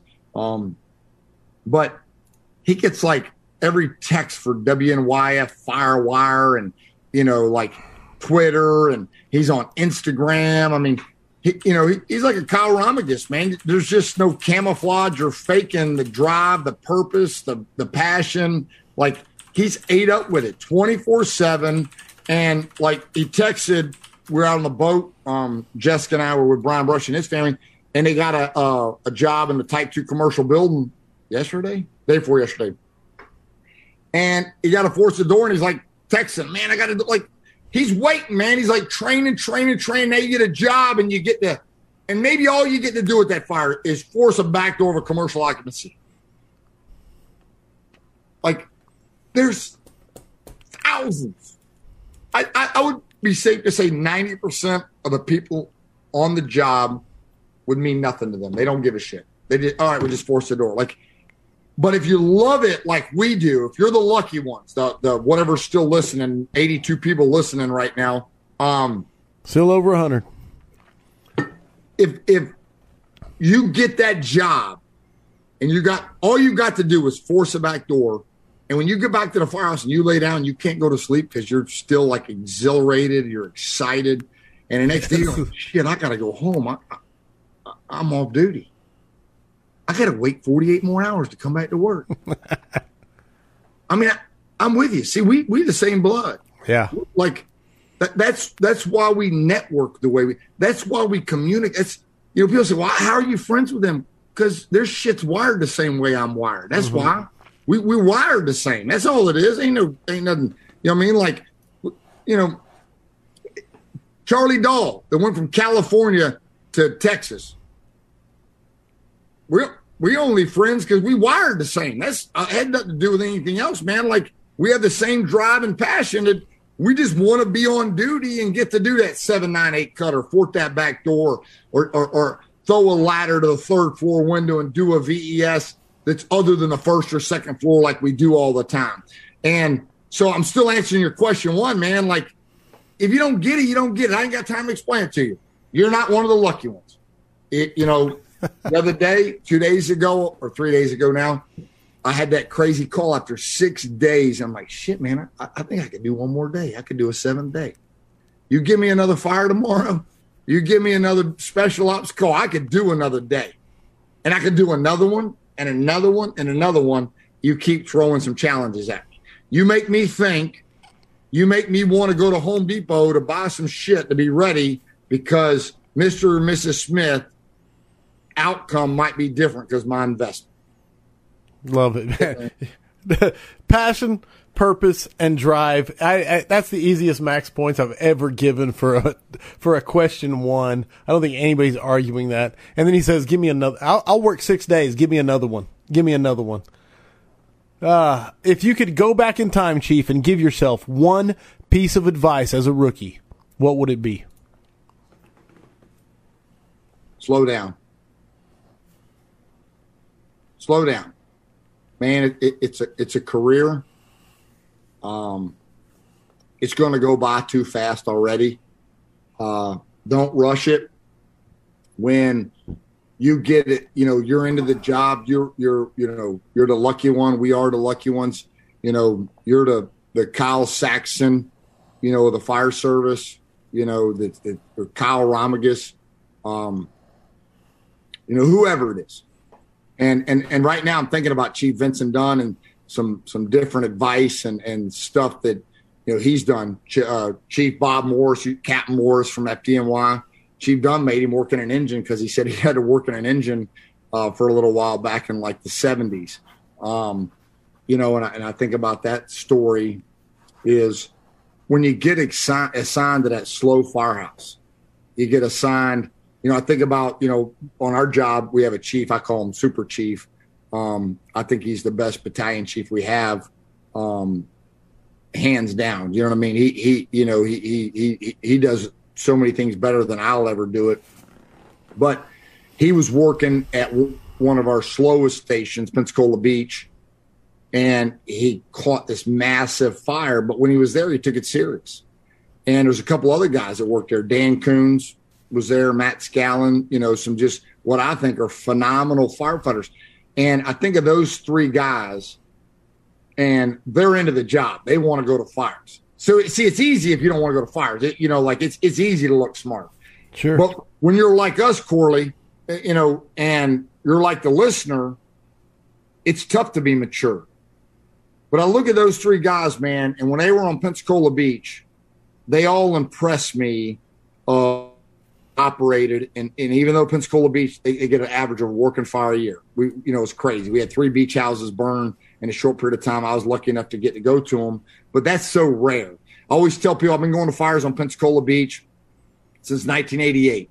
So 34 years. I've been to 34 fires on Pensacola Beach.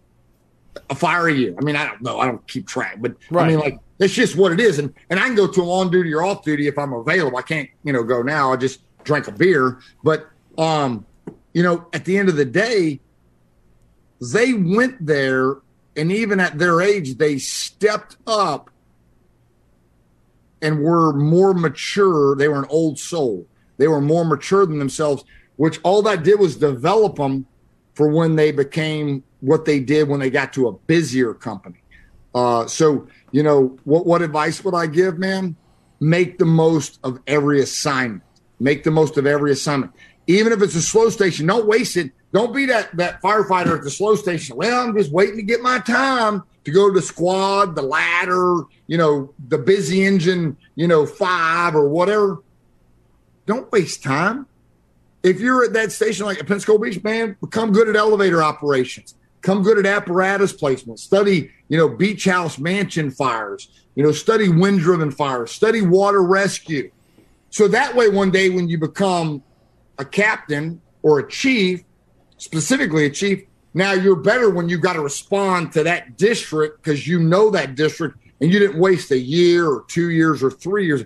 I mean, everybody that's into this job wants to be on the busiest company, but we need people in the smaller companies too, man. Um, I got a lieutenant on one of our slow, slow companies. It's a high rise district, but he's a fireman's fireman. I know he's ready. You know how that makes me feel to have a real fire? He's out there because he's just, you know, he's almost 50. He's mature. He's, you know, and that makes my job a lot easier. So I'll just leave it at that because I could ramble about it. But you know, that that question is can never be over asked. Like mm-hmm. you know, it's kind of like you see on Facebook, like you know, ask a millionaire, what would you tell yourself? You know, before like you know, those questions are important questions. No. And I just say, man, take your time, slow it down. It's an ultra marathon. Enjoy the moment. Enjoy every assignment. It's actually in Chief Vincent Dunn's command and control book um, about wanting to have busy assignments, but it's you know it's in one of his articles or his book that each assignment's going to teach you something. It's going to give you something about the job and enjoy it there. And and I wish if, I could go back over and do my job again, I would definitely do it a little different, one hundred percent. Wow, two for two, without a doubt, max points. Number three, what is your favorite training drill?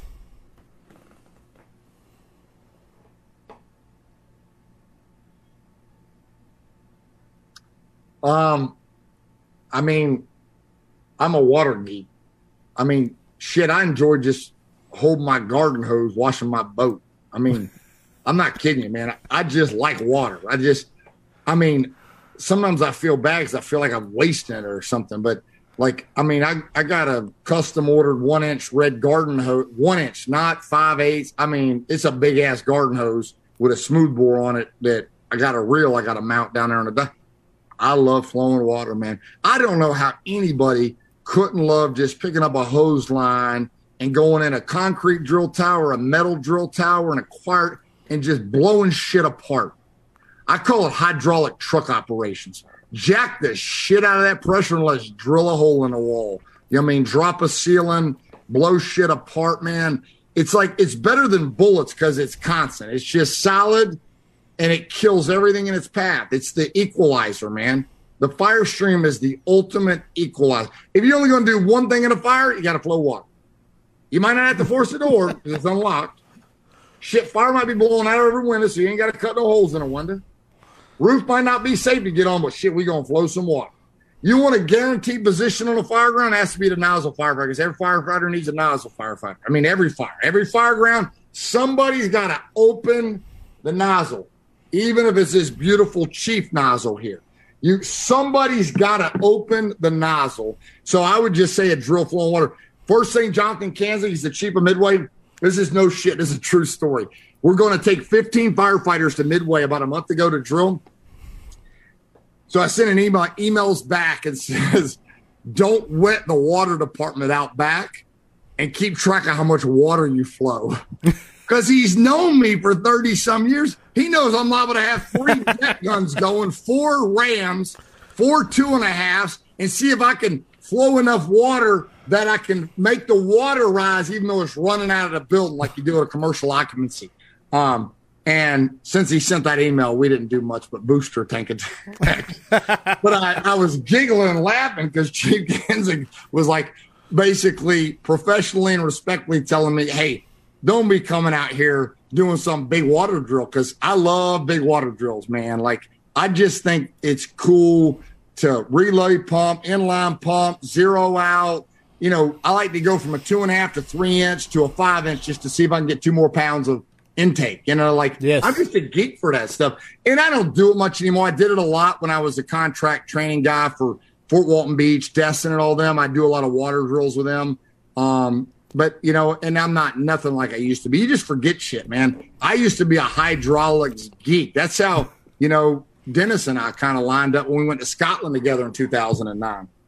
Nice. So that's my answer. Shit, anything flowing water, that's fun. Uh, especially if it's 114 degree heat index. 100% max points, one through four, uh, or no, one through three. Number four, and I know I, I've known you long enough, but what mistake have you learned the most from in the fire service? Getting in people's faces, spitting in them. no, I mean seriously, just you know, the biggest mistake is um, not properly uh, communicating, making it palatable. You know, and and not everything. And and and, and I appreciate my friends. You know, um, I, I respect Rob Fisher a lot and he made me feel good one time. And these are my words. I don't know how he said it, but you know, the fire service probably needed what I was doing at the time. You know, um, to wake up call, you know, to, to do a wake up call. But um, if I could go back, man, I would polish my message a little more. Um, you know, probably articulate it a little better uh, to maybe get a few more listeners. You know, but other people say the people that were listening, maybe they wouldn't listen. You know, so right, right. I, I, I don't know, but I, you know, I, I, wear it out. I wear that whole thing, ten pounds of pressure, hundred percent. I wear that out because I'm telling myself that all the time, man. Like, um, patience. Um, you know, nothing worth having happens rapidly overnight, and just you know, just it, the more you love this job, the more patience it requires. It really does. People don't need patience when it's just a paycheck people that it's just a paycheck, they don't like they don't care. Like and they're going to frustrate you. So don't let them fr- don't let them occupy your space, man. It's like that meme about the the the rocking chair, man. It's like worrying in the rocking chair. They both doing something, but they ain't going nowhere. I mean, a rocking chair is like rocking back and forth, but it's not. There's no forward movement, and you're worrying about it, man. Like, you know, do what you can do when you're on duty. You're at work. Educate yourself um, when when it's time to talk, you'll know it's time to talk. When you get the position, it'll be time, you know, to to to do it. And some things I did do right. Uh, you know, I would say um, when I was going to FDIC, I wanted to be a student a minimum of five years. Like when I went there, I was like, I want to teach here one day, but like I knew I at least wanted to be a student. And I get angry that FDIC has people speak that have never even been a student. I you know what? If Bobby Halton ever listens to this, if I was Bobby Halton, you wouldn't speak at FDIC if you'd never been a student for the entire week. One unequivocally be unacceptable. The amount of money somebody has to pay to go there, I paid. My dad paid um, for year after year after year. The hotels, the air travel, you know, the taxi cab, um, you know, the conference fees. Like, I, I want some investment on your part. You want to come here and teach it at FDIC? or Firehouse, man, you got to be a student. Don't come ask me to see it. Well, you're not supposed to ask us anyways, but you come ask the teacher to CFT conference. I'm going to ask you how many times you've been here. I mean, how many times you sat on the front row and listened to Ray or Mike or Bill or, you know, John or Bob or I'm just throwing out some first names, but like, I mean, like, what have you done? I, I want to know what kind of student you've been because it's going to be hard to suppress to beat them. Them guys are reading the magazines, the books still 40 years later. Like, you, you're just wanting to get your name on the map. Um, so you know, you know, as we close out tonight, man, we need more people that want to be the student first, nice. and then somebody's going to call and offer you. Um, we got time for a quick story. Always. All right, brother. Uh, I'm on your schedule. When I got hired at Pensacola Fire Department, old historic fire department, you know, 17 people on duty, two engines, ladder, and a rescue, and upstairs there's two tables. There's like the senior table and there was like the junior, like you know what I mean, like the firefighters table, regardless of rank, like how long you've been on a job. And when they cook lunch, man, it was for 17 people sometimes. A minimum of like 13 or 14. I can't remember what the minimum staffing was, but like when you cook lunch, like I had to learn how to use them restaurant things where you slam it down and you open up the big can of like pasta or right or whatever. So we um get this fire and it's on West Scott Street. And literally, it's right next to the inter- intersection. Have you ever heard when I talk about the four kids that we lost with the VES? Mm. Um, and I said I had a fire on every, um, literally like on every corner. And um, when we got back to the firehouse, Jessica's texting me. It's midnight. I got to text her a picture. I'm literally still on here. um, you can tell her technical difficulties. Yeah. So this uh, fire happens, and it's like Christmas Eve or December 23rd. Long story short, we go there. I'm on a back engine four. I stretch. The rescue comes. Uh, I'm gonna I'm gonna speed it up a little bit, but we go to this fire, and, and I'm pushing down a hallway. And Chief Baker, the guy that I looked up to, he tells us to back out. I'm like, we got it, we got it. I mean, I'm a young stupid kid. I sure, know, we got it. And five more, five more seconds, ten more seconds. Yeah, no, yo, yeah, that was me, one hundred percent. I was a five more second And, and, and in five more, I wanted five more, and I wanted right. five more. And thank God I had Lieutenant Greg Redding, who ended up becoming the deputy chief before he retired. And he said, Ike, we're going. Chief says we got to go. We're going. And we back out, and this whole place is freaking burning, man. Rocking. It- It's a fire that I was using a Selecto gallonage nozzle. I never turned the nozzle off, and it wasn't doing. It was vaporizing. It was Right. turning to literally to steam, and so I back out, and we get back to the firehouse. Middle of the night, nothing happens. Next shift, I get invited over to the table. I get invited over to the table. And I've told this story a few times. Way more powerful, way more powerful to be invited than invite yourself. Hmm. Wait for the invitation. It feels much better. Wait for the invitation. It feels a lot better. To get the phone call and somebody asks you, then you invite yourself to the party. Pretty neat when you get the invitation in the mail or you get the phone call versus saying, Hey, can I come? Can I come? And, you know, I love sharing that story, man, because that was a highlight of my career, man. All I ever wanted to be was a Pensacola firefighter. And to basically, what I did was at a fire on West Scott Street was, you know, I proved that I was into the job, you know, as a whole, and that um I was worth my salt, for lack of a better term. Right. You know. No. Um, Got your stripes. Got your stripes. so that that's it. That's the answer to that question. Kid's crushing it, man. I can let I could answer anything. He's gonna get max points. Number five, final question. You've had it before because it doesn't change. Heavy fire and searchable space. Would you rather be assigned to the nozzle or first in on VES? I got to give you damn Howard Reimwald's question, man. Why not just do both? Why not both The nozzle and VES. And I tell you that, and we don't have time. We got to close it down. Jessica's texting me. No, I know, I know. But when Howard said it, I was watching because I don't have a lot of time to watch these, but I was watching when you asked Howard that question, and, and I'm I'm with Chief Howard, man, because you know, as a chief, a- and that one where the four kids died, I'm big, big about sending a line to the VES point of entry, whether it's the the fire. I sent one to the one with the lighter 12 gram, and it might not go in the building, Right. but I think as we study UL and FSRI and all that, I think when possible, we should be sending an inch and three quarter to the VES point of entry to buy us more time and allow us to be that much more aggressive if we go beyond the door. So, um, you know, at the end of the day, there ain't nothing better than the nozzle position. People lying to you. Ain't no, ain't no roof, ain't no window, ain't no door ever going to be as good as pushing down a hallway, bing, bing, playing ping pong, putting out rooms, fucking water over your head, opening up a smoothbore, just killing fire.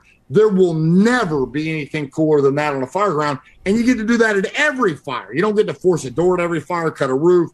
I'll, you know what? If, if I could go back in my career, I wish I could have gone to more fires and been on the nozzle. You know, I got promoted early. So I get to watch a lot of other people kick ass on the nozzle. So it'd be the nozzle, but just to, to do it, I, I always got turned into a training nugget. We do need to start looking and evaluating sending a tack line to the VES point of entry. No, absolutely, absolutely. Maybe not make an entry, but actually to the entry. Yes, 100%.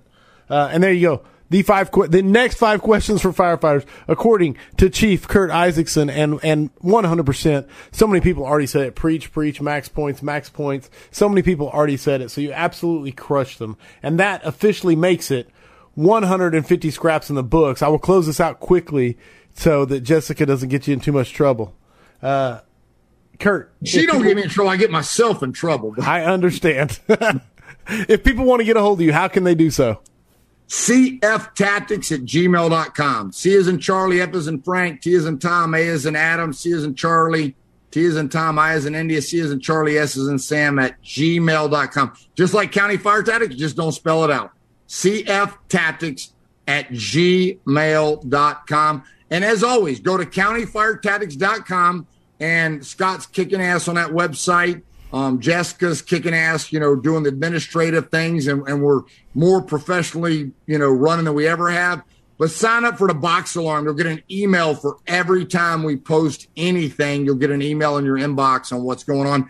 And if they go to countyfiretactics.com at the top left, they click on it, it'll, it'll bring down a menu. They can click on about, and it pulls up my phone number, my email address, all my podcasts, all my emails. Scott will add this one to it. It's one place to see everything that, that I have to offer. All three scraps are there, or will be. Two scraps are there. This one will be when Scott gets. I got to piece it together from the, the rough starts. I want to tell everybody, audience that's still here, man, and the ones that listen to the podcast later and the recordings, uh, thank you for putting up with the technical difficulties early on, especially Chief. You're a champion.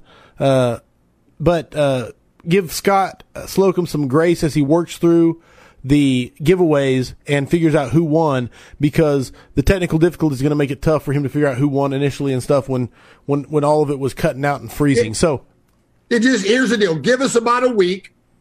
Don't bother Scott. You email me and then I'll be the filter because I don't want to bother Corley or Scott. And you know, if you want to water on the fire, just go ahead and work on making your travel arrangements, your hotel, whatever. Even if we don't get you registered until three days before, we don't. Jessica doesn't print the name tags so literally like a day or two before. So if you know you won, you know you won. Just start making your arrangements to get educational leave or whatever, since that's a month away. Love it. All right. How many we got till the end? How many we have? Oh man, right here we're at 95, brother. 95. That's more than some scraps. God bless you guys. Thank you. No doubt, dude. Uh, Smoothbore Cartel said one more question. Let me hear it. Uh, I'll throw it at him. Yeah, I'm, fine. shit. I'm already in trouble. Shit. I'm wound go. up. I won't be in bed for another hour. I'll wait to see I what go he says. pull that one inch booster line on the dock. While he types the question, I'll do my housekeeping. The Vigilantes is live. If you want to be a part of it, go to firehousevigilance.com. Uh, all the information is there. The first forum was amazing. The second forum is coming up on on uh, July 30th or 31st, end of the month. It's coming up. Uh, we're going to talk about electric vehicle fires, and we're going to read uh, Jared Sergi's No Nonsense Leadership book, or talk about reading it, not read it. And so, anyway, if you want to be a part of that, go to firehousevigilance.com all about joining the vigilantes and being a part of that if you want to be. Uh, next stop for me is Water on the Fire, which I'm pretty excited about. I'm going to see uh, Brian, which I was going to tell you to say hi to Brian, and also I'm going to see you. So I'm pretty excited, plain and simple. Uh, coming up on the scraps, they are looking sweet. I want to give this lineup as we get the final question coming. The lineup coming up. So Isakson uh, Curt Isakson kicks it off with number 150, followed by Rick George, and then Kyle Romigas coming back. Mark vonAppen, Devin Craig, Mike Dugan, Robbie Townsend, Dina Ali, Chad Butzine, and Bill Gustin. Uh, that's the next 10 episodes, counting this one today. So, is that an amazing lineup or what, man? Does it get better than that? Phenomenal. Every person on there, I know them, and they're giving just great information. Here's the deal. Today, when I went ready to go live, I put on, of course, Mid America Fools because I love my Fools chapter. So I put on a Mid America Fools uh, shirt to wear for this 150 scrap. And then I looked at all my black hats because I always try to wear a black hat. And I saw it's worth the risk. But it's not just that. It's got a giant shamrock on it because we are the lucky ones. And I didn't know he was going to talk about we are the lucky ones so much. So I think everything happens for a reason. But we are the lucky ones. And so I think, like I said, everything happens for a reason. Here it goes. Yep, the 850 question. He says, Chief, Dan Bender wants to know what percentage of 850 firefighters have been to a Pensacola conference? If that number is low, how does that affect you with leading those firefighters? Um, I used to let it bother me. I used to worry about it. But why would I let the ones that do not come take away from the ones that do come and occupy my time? Because I found myself like being negative and, and, and worried and talking about the ones that weren't there to the ones that were. Like, I'm not helping them. And I'll be honest with you, man, it took me a long time. It's like just in the last year or two, and I'm still bothered by because they get in free, man. Um, but I, I, truly don't worry about it anymore. I don't post it on our union website. I don't like, um, you know, I, I don't, I don't push it out. They know it's there for them. And so I'm just more and more, I'm like what my dad raised me one more guy, you know, one more person to go to church, one more person to go to the firehouse. Stop worrying about the big numbers, powers, and, and, and, and the one, powers and the one. Worry about the ones that are here, not here. I mean, the pastor, the preacher, you know, for anybody that goes to church, they got to speak to the people that are there. I mean, if they're not, then they're not, they're going to go to another church. I'm so it's like a concert. They're speaking. They're, they're singing to the people that are there, not the people that are not there. Nice. So we got to stop focusing on who's not coming and give all your energy to the ones nice. you know who are there because that's going to build the message. Uh, I was just reading Jon Gordon's book on relationships and grit. Uh, him and his wife wrote it. He wrote the Energy Bus, a bunch of little bitty small books. The Carpenter, just a phenomenal motivational speaker. And early on, man, like he was speaking to four, five, six people at a time. That's how Jon Gordon got where he is today. And like, I mean, he's like, like you know, um, the one minute manager. She, she right. like, like, I mean, he's endorsed by some big people. And so it's taken me a long time to realize, man, focus on who is here, not who's not here. Um, and that's all that matters to me. Um, you know, like, you know, the, the, the ones that support it that are coming. And, and now that I don't worry about it, it seems like more people are sh- showing up. You know, so I, I don't really have a percentage. What I do know is that we average about 200 people by airplane for every one of our conferences. So, you know, outside of FDIC or Firehouse, when, you know, each conference, 200 people are just coming by airplane alone, I think we're doing pretty good. Nice. No, 100%, man. And like you said, focus on what you can control and don't worry about what you can't and focus on the ones that are there. That's beautiful. Yep. Uh, you hang out with so many people. Is, uh, you only hang out with so many people at one time. So stop adding to it. It's just making your problem bigger. And Kyle said, "Killed it, Chief. Hug just for us." And he's saying it for all 88 that are still left right here at 12:17 a.m. on a Monday night. Uh, 100%, brother. You absolutely uh, crushed weekly scrap number 150. Awesome. God bless everybody. Love you, man. Hope to see you at Water on the Fire Firehouse in uh, Columbus, Ohio, or you know, ATROC or wherever I see you on the roads, man. Like email me, text me, uh, whatever the case may be. Thanks for you know giving up whatever it's been like four hours of your time, and um, you know we'll see you. We all got a job to do, man. Um, just figure out your percentage impact and maximize that percentage. That's what I'm going to close it on. Love it, man. And here we are. I think we set the record for the longest scrap ever, but it's fine because it's worth the risk, and we are the lucky ones. They are they are showing everybody. I hope the tone stays silent. Thanks for listening to the weekly scrap. Please subscribe and please share. We'll see you at the next episode.